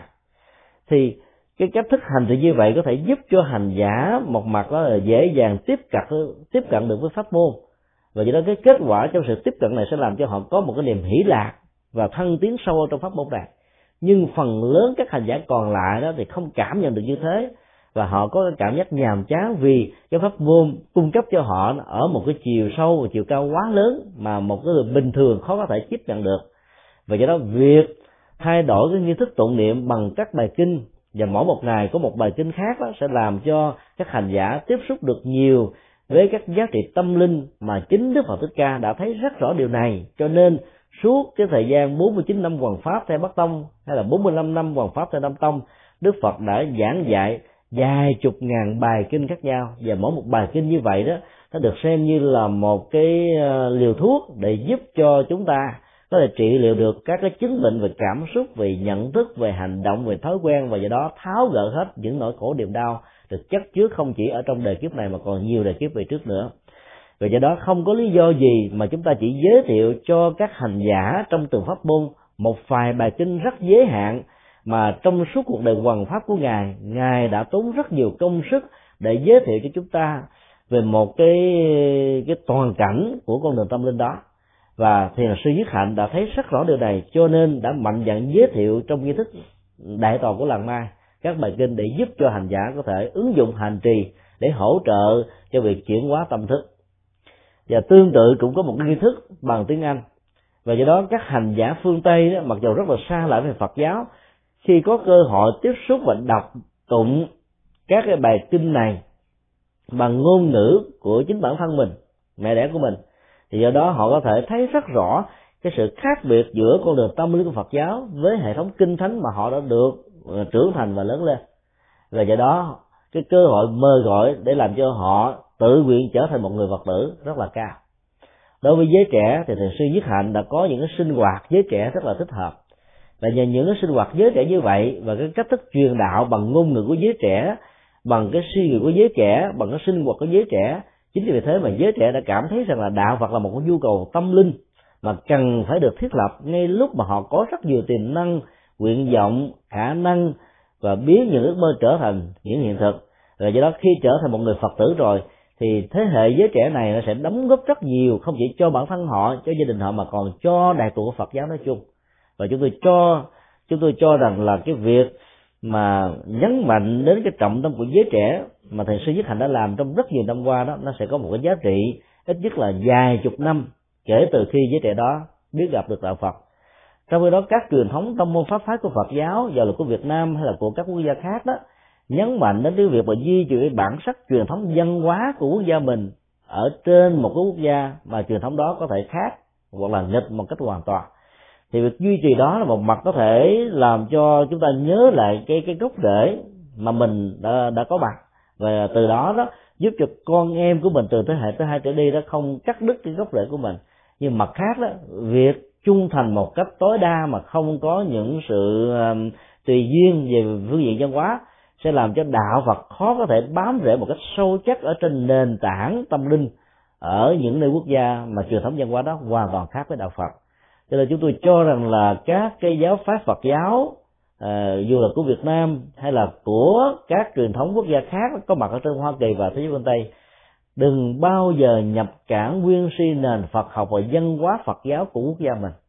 Mà chúng ta phải biết tiếp ứng các cái yếu tố văn hóa bản địa và biến nó trở thành một cái nhu cầu tâm linh, thì lúc đó đó, cái người bản địa không còn cảm thấy cái dị ứng và những cái sự khác biệt với Phật giáo, và do đó dễ dàng chấp nhận được đạo Phật. Chúng tôi xin nêu một ví dụ, chẳng hạn, một số ngôi chùa Phật giáo có gốc rễ từ các ngôi thánh đường của Thiên Chúa giáo. Phần lớn, khi các vị trụ trì là chư tôn đức tăng và ni, mua lại các cơ sở tôn giáo này đó thì điều đầu tiên là họ thay đổi hoàn toàn cái kiến trúc có sẵn của thiên chúa giáo hay là của tinh lành trở thành một ngôi chùa với mẹ máy máy công và cổng tâm quan. Và các cái ờ, dãy ghế ở trong ngôi thánh đường này đã được thay đổi để trở thành một cái ngôi chánh điện rộng để giúp cho các tín đồ Phật giáo có thể lễ bái theo cái truyền thống của ờ, pháp môn tâm chỉ mình đã theo. Chúng tôi cho rằng là việc làm như thế không nhất thiết là cần phải có và nếu chúng ta mạnh dạng để với cái cấu trúc của các truyền thống tâm linh có sẵn trước đó, và chúng ta chỉ cần làm một cái biểu tượng Phật giáo nào để dựa vào cái biểu tượng đó, chúng ta biết rằng đây không phải là ngôi thánh đường, mà chính là một ngôi chùa, thì chúng ta đỡ tốn tiền để làm mới lại các cái tiến trình không cần thiết này. Và thậm chí các cái ngôi ờ, bàn và ghế được trưng bày trong các thánh đường vẫn cần được giữ nguyên. Chúng ta chỉ cần ờ, dẹp dọn đi một số cái giải đầu để giúp cho những người nào có nhu cầu đảnh lễ theo truyền thống lễ bái của Phật giáo vẫn có cơ hội để làm. Và những người lớn tuổi, và nhất là giới thanh niên, quen với việc ừ, mặc các cái ờ, trang phục theo ờ, kiểu Âu Tây, với ờ, các quần tây rất là chặt hẹp, vẫn có thể ngồi thoải mái trên những cái ghế, và do đó sự hành trì vẫn có thể diễn ra một cách rất là thành công. Mà không cần phải thay đổi những cái gì đã có có sẵn vậy đó nếu chúng ta dám mạnh dạng vận dụng các cái dữ liệu văn hóa của thiên chúa giáo, của tinh lành, của do thái giáo đang có sẵn trên đất nước hoa kỳ và nhiều quốc gia khác của thế giới phương tây và truyền cái chất liệu tâm linh của phật giáo vào các hoạt động này, thì chúng tôi nghĩ rằng là cái kết quả của việc làm mới đạo phật nó sẽ làm cho giới trẻ và những người theo truyền thống của nền văn hóa này dễ dàng chấp nhận được đạo phật. Chúng ta nhìn thấy rất rõ là phần lớn các thanh niên đó gặp rất nhiều khó khăn trong vấn đề ngồi thiền. Vì các cái loại quần tây rất là chặt hẹp và có một cái um, cái cái dây um, dây địch làm cho họ rất là khó thở, ngồi lâu, gặp trở ngại, có thể bị tê chân, có thể bị mỏi mệt, có thể bị nhức cơ bắp. Và do đó, sau những lần thực tập như vậy, tại những ngôi chùa đó, họ có cảm giác rằng nó khó khăn nhiều quá, phải thay đổi thói quen nhiều quá. Và do đó, nó có thể tạo ra những cái dị ứng và không muốn thực tập trong những cái lần Ờ, trong tương lai. Do đó chúng ta có thể tùy duyên và sử dụng các dữ liệu của nền văn hóa phương tây để biến các nền văn hóa đó trở thành như là những cái công cụ để làm đạo. Thì chúng tôi cho rằng đó là cái việc mà truyền bá Phật giáo sẽ có thể thành công rất là nhiều. Và do đó đó, chúng ta có thể học hỏi được những cái kinh nghiệm mà thầy sư nhất hạnh cũng như là các cái truyền thống của Phật giáo Tây Tạng đã làm một cách rất là thành công để làm mới được đạo Phật Việt Nam ở hải ngoại và trên cơ sở đó đó, cái ngôi chùa của Phật giáo Việt Nam không chỉ là cái mái chùa che chở hồn dân tộc Việt Nam nữa, mà nó còn là một cái mái chùa không còn phân biệt đối xử với tất cả các dân tộc nào, miễn những dân tộc đó sẵn sàng đón nhận cái con đường tâm linh và giá trị tâm linh của đạo Phật. Không chỉ là của đạo Phật Việt Nam, mà của đạo Phật nói chung. Thì chỉ có như thế đó, thì việc à, xây dựng và mở các đạo tràng để phát triển con đường tâm linh của đạo Phật đó nó sẽ có những cái giá trị đóng góp rất là to lớn cho người Việt Nam và cho cả người bản địa mà nơi ngôi chùa Việt Nam có mặt như là một thực tại văn hóa và tâm linh. À, xin cảm ơn thầy. Thời gian cũng không cho phép con hỏi nhiều, chắc là chỉ còn vài câu hỏi nữa. Thì à, thưa thầy, con rất là đắc ý với cái câu trả lời của thầy về vấn đề mà tùy duyên bất biến của đạo Phật linh động và hội nhập với lại cái văn hóa bản địa khi mà đạo Phật đi đến một cái địa phương mới. Cha, con mà nhìn thấy một cái điểm là thật sự cái gì cũng luôn luôn đổi mới. Cho nên rằng thì là cái vấn đề mà tùy duyên nó là rất là hay. Thế thì trong cái vấn đề mà đổi mới đó đó, thì con nhận thấy một cái điểm thế này là cái đạo ừ, khác thì người ta căn cứ vào cái niềm tin còn đạo để mà đưa cái, những cái tín đồ đó ở trong một cái khuôn khổ nào đó giữ trong cái giáo lý, trong cái giáo điều. Còn đối với lại đạo Phật là phải chuyển hóa. Thế thì cái vấn đề đó, hiện bây giờ đó, ở ngoài xã hội mà như chúng con được hưởng đây, thì con nhận thấy rằng cái tâm thức xã hội đó mà chuyển hóa nó khó lắm, không phải là là dễ. Còn cái tâm thức thời đại đó, thì hiện bây giờ là bị cái khoa học là đánh đổ tất cả như, nhiều cái như là vũ trụ quan cũ của một vài tôn giáo độc thần. Rồi nhân sinh quan cũng thay đổi nhiều lắm. Vậy thì trong cái trường hợp như vậy đó, thì đạo phật của chúng ta ở trong nước cần phải đổi mới như thế nào và đấy là chính cái con cái cái câu hỏi của chúng con mà thao thức về cái đại hội sắp tới của Phật giáo trong nước trong năm nay. Chúng tôi cho rằng là sự làm mới đạo Phật ở trong nước đó, không chỉ là một chu cầu mà nó còn là một cái chiến lược phát triển một cách lâu dài 30 năm à, kể từ à, sau năm 1975 thì đạo Phật đã từng bước khắc phục lại cái vai trò vốn có của mình với những cái khó khăn và những điều kiện khách quan của xã hội đã đáp ứng là một cái phần nào của nhu cầu nghiên cứu về tôn giáo và tâm linh và đã giúp cho một phần của dân tộc Việt Nam tháo gỡ những bế tắc trong sinh hoạt thường nhật. Tuy nhiên là cái cách thức mà hành trì mà giáo hội trong nước đang vận dụng đó, cần phải được thay đổi ở một cách thế mà nó phải trở thành sự lựa chọn tâm linh. Và là cái sản phẩm tâm linh của quần chúng Việt Nam, thì lúc đó đó, đạo Phật mới thật sự là đạo Phật của dân tộc Việt Nam. Cái nhu cầu đổi mới đầu tiên theo chúng tôi đó, trước nhất là đổi mới về thành phần lãnh đạo quan niệm của Phật giáo trong nước quá nhấn mạnh đến cái chủ nghĩa kinh nghiệm. Và do đó nó đã không mở cửa và tạo cơ hội cho cái năng lực hay là tiềm năng để biến một ước mơ trở thành một hiện thực ở giới trẻ. Cho đến bây giờ, mặc dù các trường lớp Phật học đã đào tạo ra rất nhiều và hàng ngàn tăng ni đã tốt nghiệp từ các trường Phật học này, ấy thế mà cái cơ hội Phật sự về phương diện giáo dục hoằng pháp và nhiều lĩnh vực khác đó đã chưa có thể đến được tận tay với trẻ. Chính vì vậy mà chúng ta thấy là phần lớn đó, cái giới trẻ sau khi học ở các quốc gia được những tinh ba và những kinh nghiệm trở về nước đó nếu không có những phương tiện được thầy tổ giúp đỡ hoặc là không có điều kiện làm chủ trì các ngôi chùa để phát triển các cái, các cái hoạt động phật sự thì đều có khuynh hướng ra nước ngoài để định cư cái năng lực của giới trẻ luôn luôn muốn à, được góp phần đóng góp. Và thông qua sự đóng góp đó tạo ra được cái giá trị phục vụ và hạnh phúc cho bản thân mình. Nhưng nếu những cơ hội đó nó không có đó, thì cái ý nghĩa của việc tu học đó nó có thể trở thành một cái gì đó rất là buồn chán. Do đó chúng ta cần phải mạnh dạng làm một cuộc thay đổi về à, cái quan điểm lãnh đạo giáo hội. Chứ vì tôn túc ở cái tuổi nào đó đó thì nên trở thành những người cố phấn như là những vị thái thượng hoàng cái quan điểm về phật sự cũng như là các cái kinh nghiệm phật sự của bản thân mình có thể trở thành những bài học rất là quý giá cho thế hệ tăng ni trẻ noi theo đó mà thực tập, mà dấn thân và do đó đó, mình khỏi phải mệt nhọc trong vấn đề dấn thân phật sự mà kết quả các phật sự đó có thể cao hơn. Vì hai cái đầu bao giờ cũng hơn một cái đầu. Nếu chúng ta tổng hợp hai cái đầu một cái đầu của thế hệ kinh nghiệm của chư tôn đức và một cái đầu của cái năng động, mạnh dạng rồi cách tăng, đổi mới của thế hệ trẻ đó, thì cái con đường phật sự đó nó luôn nó luôn luôn là một cái gì đó hấp dẫn hơn, mới mẻ hơn, năng động hơn, tích cực hơn và có giá trị đóng góp và biến các giá trị phật sự ở một mức độ cao hơn. Cho nên nếu chúng ta không mạnh dạng thay đổi thành phần lãnh đạo và thông qua các cơ chế của hiến chương quy định rõ về cái lứa tuổi, thích ứng với các vai trò phật sự bằng các dân bản pháp quy đàng hoàng,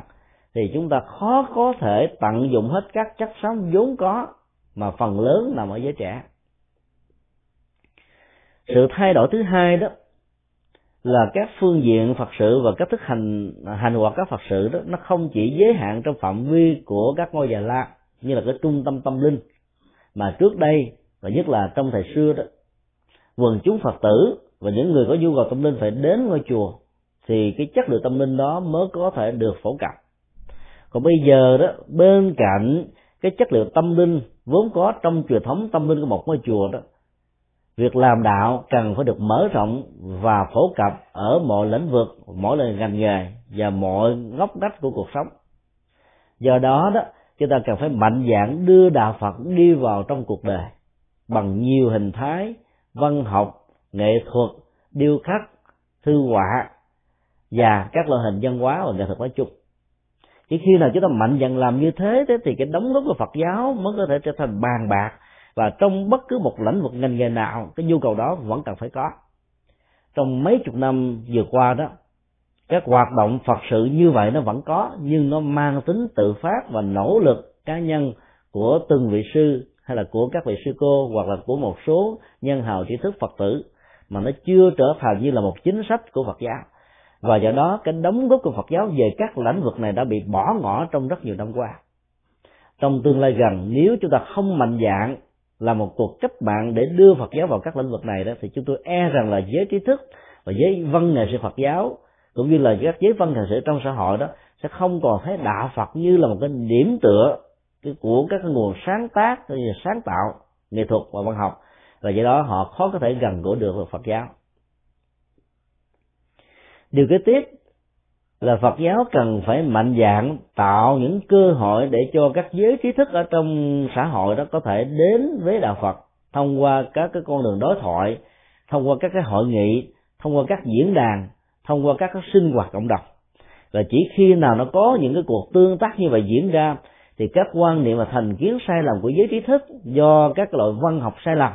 vốn ảnh hưởng trong các học đường. Và thông qua các phương tiện thông, truyền thông đại chúng đó, mới có thể được tháo gỡ. Và do đó cái cơ hội tìm đến đạo Phật như một cái chất liệu tâm linh với một cái nhìn nghiên cứu rất là khách quan, có thể làm mới nhận thức của họ. Và trên cơ sở đó, có thể góp phần cộng tác để làm cho Phật giáo Việt Nam ngày càng phát triển. Và trên cơ sở đó, hỗ trợ và đóng góp một cách rất là tích cực cho sự làm mới dân tộc Việt Nam. Một điều khác nữa mà chúng ta cũng cần quan tâm, đó là cách thức hành đạo của Phật giáo Việt Nam đó. Cần phải nhấn mạnh về các cái giá trị ứng dụng thực tiễn. Và nó phải là cái ngôn ngữ của thời đại, ngôn ngữ của giới tính, ngôn ngữ của lứa tuổi và do đó chúng ta cần phải có các cái chương trình tu học ứng với các phương diện khác biệt này. Nếu mà không đó, chúng ta chỉ có thể cung cấp cho một cái loại thực phẩm chung, mà vào trong đó đó, hầu như là các tín đồ và những người hành trì trong Phật pháp đó không có những sự lựa chọn theo thói quen hành trì của mình. Dĩ nhiên là cái cái sự thỏa mãn và cái nhu cầu tâm linh đó, nó chỉ đạt được ở một mức độ tương đối nào đó. Do đó, trong mỗi một cái ngày chủ nhật hay ngày cuối tuần hay là những cái ngày sinh hoạt. Chúng ta cần phải có những cái chương trình tu học cho người lớn tuổi với cái tâm lý tuổi già. Chúng ta cần phải có những cái chương trình sinh hoạt tu học cho tuổi trẻ với cái với các cái cái nội dung của tuổi trẻ. Chúng ta cũng cần có những cái chương trình sinh hoạt tu học dành cho uh, những người thiếu nhi. Và chúng ta cũng cần có những cái chương trình sinh hoạt tu học cho những người tìm hiểu hoặc là đổi đạo từ tôn giáo khác đến với đạo Phật. Chỉ khi nào chúng ta có những cái chương trình cụ thể như thế đó thì những cái người muốn tìm hiểu đạo Phật sẽ có những cái bài bản có những trình tự có những thứ lớp và nó có những cái sự hướng dẫn cần thiết để cho cái việc mà tìm hiểu đạo Phật nó, nó mang lại cái kết quả hiện thực mà kết quả một cách rất là tức thời. Và do đó họ sẵn sàng mời gọi người thân người thương của mình đến với đạo Phật một cách dễ dàng hơn và ngoài ra nó còn có hàng loạt và rất nhiều các phương diện khác nữa mà Phật giáo Việt Nam ở trong nước cần phải mạnh dạn làm mới. Để cho dân tộc Việt Nam đó có một cái nhìn thấy rằng là các cái giá trị đóng góp của đạo Phật nó không chỉ là những cái báo Phật ở trong một viện bảo tàng, mà nó là những cái nhu cầu rất là thiết thực, giống như không khí cần thiết cho sự hít thở, thực phẩm cần thiết cho sự ăn uống và áo quần cần thiết cho sự mặc cũng như là các cái trang sức vật cần thiết cho sự làm đẹp con người. Tôi nghĩ rằng là các nhu cầu đó đó, mặc dù nó chỉ là giải quyết các vấn đề về hạnh phúc giác quan, nhưng nó chính là cái mấu chốt và trọng tâm của một đời sống hạnh phúc về phương diện nhân thừa. Cho nên chúng ta phải nhấn mạnh đến việc thỏa mãn các nhu cầu này với cái chất lượng tâm linh của Phật giáo, thì lúc đó con người trong xã hội dù bất kỳ à, họ thuộc về tôn giáo nào ý thức hệ nào vai trò về xã hội nào họ cũng đều thấy cái môi trường tâm linh của đạo Phật cái nội dung tâm linh của đạo Phật nó trở thành là một cái nhu cầu rất là cần thiết không thể thiếu ở trong đời sống và sinh hoạt của họ. Dạ, xin cảm ơn thầy. Có lẽ đây là câu hỏi cuối cùng của chúng con. Thưa thầy, theo dõi những cái tin tức Phật giáo ở trong nước đó, thì chúng con được biết rằng thì là trước khi mà có cái đại hội Phật giáo toàn quốc thì có những cái hội ờ, đại hội của các địa phương để đề nghị và những cái sửa đổi trong uh, quy chế và làm những cái gì có vẻ cho nó hợp với lại cái địa phương hoàn cảnh địa phương hoặc là làm được những cái gì có vẻ tân tiến mới lên hợp với lại xã hội hơn. Thì cái điều đó cũng là rất là hay nhưng mà chúng con nhịn nhận thấy ở hải ngoại thì chúng con thấy có thế này là nó có hai cái hai cái điều. Một điều á là phải làm sao phù hợp với hoàn cảnh địa phương và hoàn cảnh hành đạo tùy duyên. Rồi ngoài ra đó ở cái tầng cao đó tức là ở cái tầng mà à, ừ, trung ương đó thì phải có cái nhìn vào thời đại. Và cái nhìn thời đại đó mới đưa được cả cái khối dân tộc, đưa được cả cái khối phật giáo để mà đi kịp, bắt kịp với lại cái đà tiến hóa của nhân loại. Và nhất là bây giờ này, cái sự tiến nó rất là mau. Và ở bây giờ đó, nó đang đang vào cái thời kỳ mà gọi là toàn cầu hóa. Thì Phật giáo nhận nhịn sẽ làm gì và sẽ, nhất là Phật giáo Việt Nam nói riêng, thì sẽ làm gì trong cái thời đại mà hòa toàn cầu hóa này để mà bắt kịp thời đại và để đem được cái Phật giáo Việt Nam đi cùng với lại sánh vai với lại Phật giáo trên thế giới. Và hay nói khác đi là phải sánh vai với lại các tôn giáo khác mà mình có được một cái à, cái cái gì mà phải tiến bộ hơn và tốt đẹp hơn. Thì thưa thầy thầy nghĩ sao? Đổi mới về à, phương diện quan điểm và ý thức hệ đó, chúng tôi cho rằng là nó rất là quan trọng vì nó sẽ tạo ra một cái cấu trúc mới cho sự hành hoạt của Phật giáo. Một trong những điều mà chúng tôi rất là quan tâm và đã yêu cầu thay đổi đó là cái à, chủ trương của giáo hội. Kể từ à, năm 1981 khi giáo hội Phật giáo Việt Nam được thành lập đó thì cái tông chỉ của giáo hội là đạo pháp dân tộc chủ nghĩa xã hội. Chúng tôi cho rằng cái vế thứ ba này là hoàn toàn dư thừa. Bởi vì tông chỉ của Phật giáo đó là không phải là độ xã hội chủ nghĩa. Đối tượng phục vụ cũng như là hóa độ của Phật giáo là toàn thể chúng sinh. Và ở trong uh, ba cái sự quy ngưỡng tâm linh ở cuối mỗi thời kinh đó khi mà chúng ta quy Phật quy pháp quy tăng cái câu thứ hai thì lìa theo sau đó là đương nguyện chúng sinh, chứ không có bao giờ có là đương nguyện xã hội chủ nghĩa, hay là đương nguyện tư bản chủ nghĩa, hay là đương nguyện quân chủ chủ nghĩa. Cái khái niệm chúng sinh trong tình huống này là một cái khái niệm vừa ờ, mô tả được cái tính cách vô ngã, và vừa mô tả được cái tính cách bình đẳng ở trong đậu sanh mà nó còn thể hiện ra là một cái điều kiện để mời gọi tất cả mọi thành phần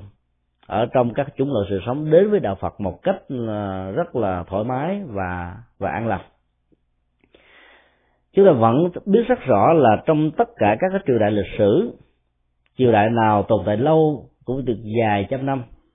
cho nên đó Phật pháp á, là vĩnh hằng là trường cửu gắn một cái tông chỉ của một cái chính thể nào đó cho một cái bối cảnh, một giai đoạn lịch sử nào đó như là cái tông chỉ của đạo Phật sẽ làm cho Phật giáo nó bị giới hạn ở trong cái giai đoạn lịch sử này. Và cái đối tượng đó, dù muốn dù không, bị giới hạn là phục vụ cho đối tượng này. Và chính vì vậy nó trở thành là một cái cản ngại cản ngại vật rất là lớn cho các cái truyền thống Phật giáo khác, vốn có thể dị ứng với những cái tông chỉ trong những cái giai đoạn lịch sử khác nhau. Do vậy, đã đến lúc chúng ta cần mạnh dạng cắt đứt đi cái vế thứ ba và chỉ cần giữ lại đạo pháp và dân tộc. Cái tính cách đạo pháp và dân tộc mặc dù đó là là, là một cái phương diện hẹp của đạo pháp và chúng sinh. Bởi vì dân tộc đó nó gắn liền với một quốc gia. Và tính cách đồng hành với dân tộc đó nó trở thành như là phương châm vì một trong bốn cái điều ăn ích mà Đức Phật dạy tất cả những người tại gia và xuất gia cần phải ghi giữ đó là ơn tổ quốc. Cho nên cái phương diện chủ trương đạo pháp và dân tộc đó mặc dù nó là một cái phương diện rất hẹp của chúng sinh nhưng vẫn có thể chấp nhận được vì dân tộc ở đây nó không hề mang bất cứ một ý thức hệ chính trị nào. Chúng ta hiểu chung là dân tộc và trong tình huống của Việt Nam là dân tộc Việt Nam. Dân tộc Việt Nam đó bao gồm hết tất cả các chính thể các ý thức hệ xã hội các vai trò vị trí và ngay cả bao gồm luôn những người khác tôn giáo và những người chống lại đạo Phật.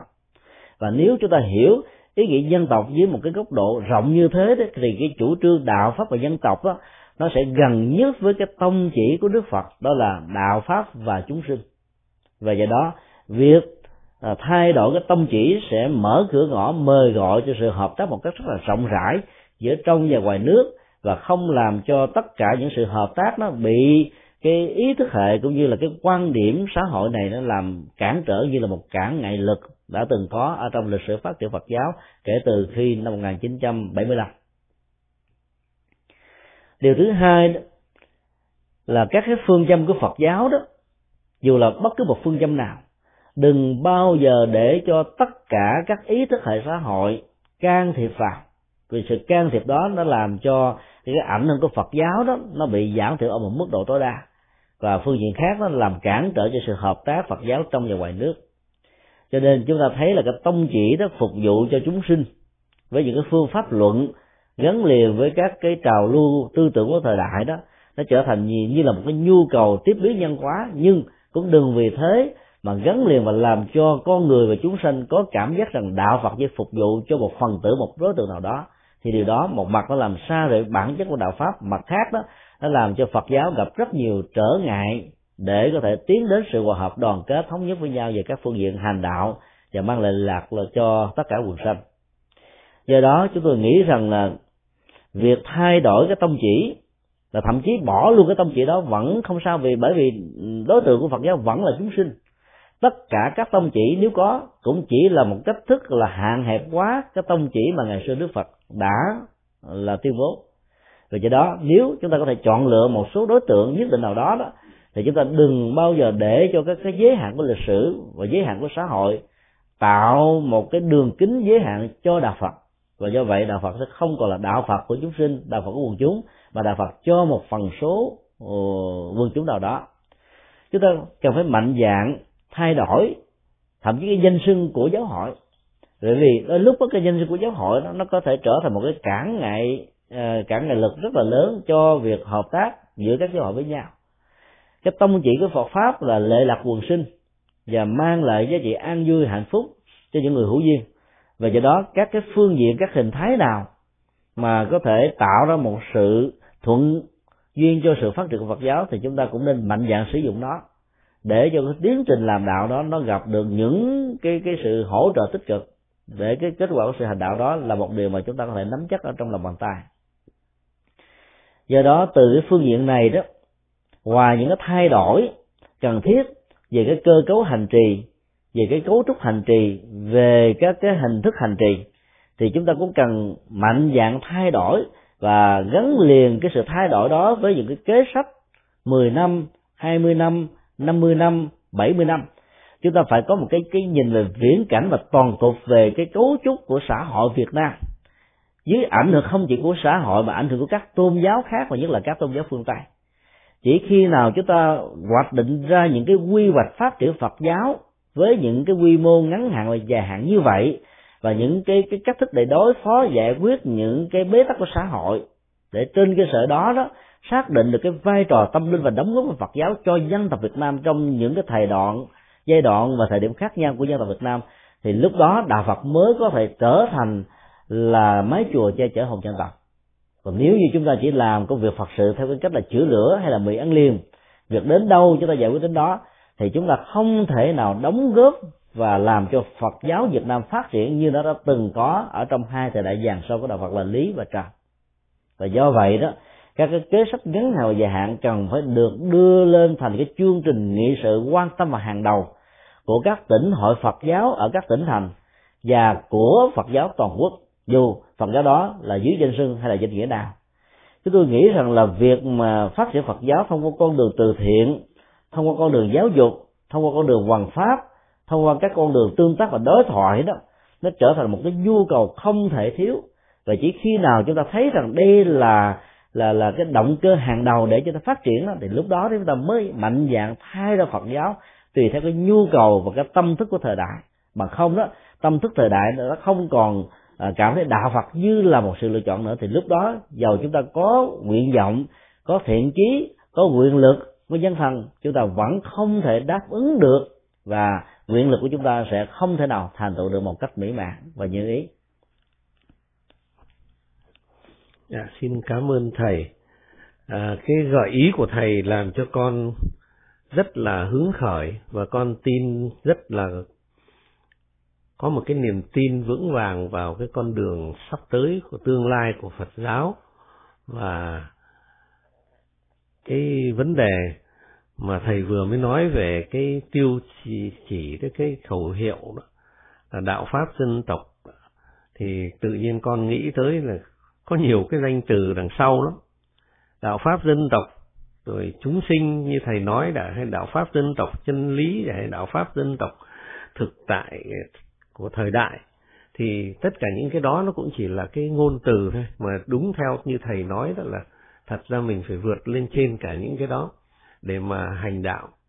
Thì ờ, bạch thầy là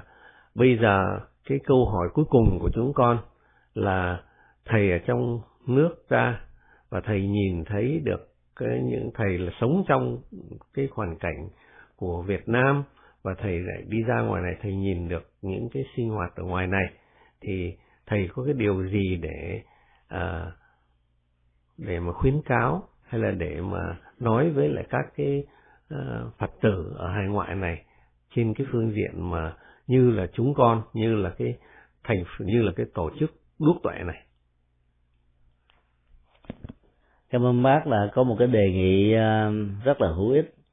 Nhưng bản thân chúng tôi thì không dám khuyến cáo hay là kêu gọi mà chỉ chia sẻ những cái tâm tình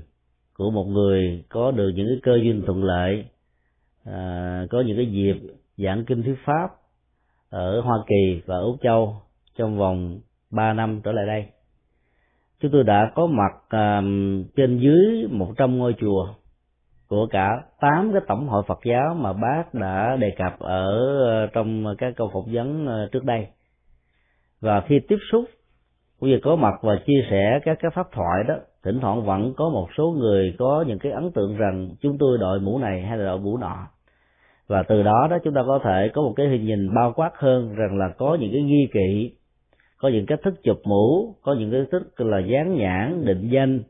những người từ trong nước ra như là đại diện cho chính thể ở trong nước chẳng hạn như là cộng sản hay là thân cộng hay là những cái không thân cộng à, chống cộng hay là phản cộng à, từ quan niệm của trong nước đối với những người ở ở nước ngoài tất cả những cái quan niệm về phương diện ý thức hệ chính trị, lấy cộng sản hay là không cộng sản làm cái tiêu chí đó đều là những cái ờ, yếu tố và các cái dữ liệu của thế gian. Và nó làm cho đạo Phật bị vẫn đục đi rất là nhiều. Và do đó đó, điều quan trọng là chúng ta hãy đánh giá một người xuất gia ờ, của Phật pháp đó, trên nền tảng pháp môn hành trì cũng như là những điều giảng dạy cũng như là cái cuộc sống của bản thân của những vị đó hơn là chúng ta dán nhãn định danh trên nền tảng của phương vị trong và ngoài nước trước và là sau năm 75 người Phật tử may mắn được học được giáo pháp của Đức Phật là phá chấp không chấp về hình tướng không chấp về sự kiện không chấp về con người không chấp về những nỗi khổ niềm đau không chấp về quá khứ và do đó có cơ hội buông xả một cách dễ dàng hơn bất kỳ các tín đồ hay là các uh, những người chủ trương theo Ờ, xã hội và chính trị. Nhưng trên thực tế chúng ta thấy vẫn còn có những cái giới hạn do ảnh hưởng cái phong tục tập quán và cá tánh của con người trước khi con người đó đến với đạo Phật. Và do vậy những hạt giống của thành kiến, của chấp trước, của mặc cảm, của ác cảm, của thói quen dán nhãn định danh đối tượng đó, chụp mũ bằng cách này, bằng cách khác nó vẫn còn nhan nhãn đây và đó trong nước cũng như là ở nước ngoài do đó chúng ta cần phải mạnh dạng từ bỏ hết những cái thái độ và những cái thói quen như vậy. Thì lúc đó chúng ta nhìn một người tu đó trở thành như là yếu tố của tam bảo. Và cái giá trị của một vị chân tu đó nằm ở chỗ là sự hành trì và sự giảng dạy của người đó, hơn là những gì mà người đó có mặt và xuất thân. Lời Phật dạy thì rất là cao siêu, nhưng cái quan niệm hành trì ứng dụng của chúng ta trong thực tế đó có thể làm cho Đức Phật của chúng ta trở thành nhỏ bé. Đức Phật của Đức Phật là Đức Phật vĩ đại không biên cương không bờ cõi không giới hạn rồi vượt lên trên tất cả cái ý thức nhị nguyên của xã hội con người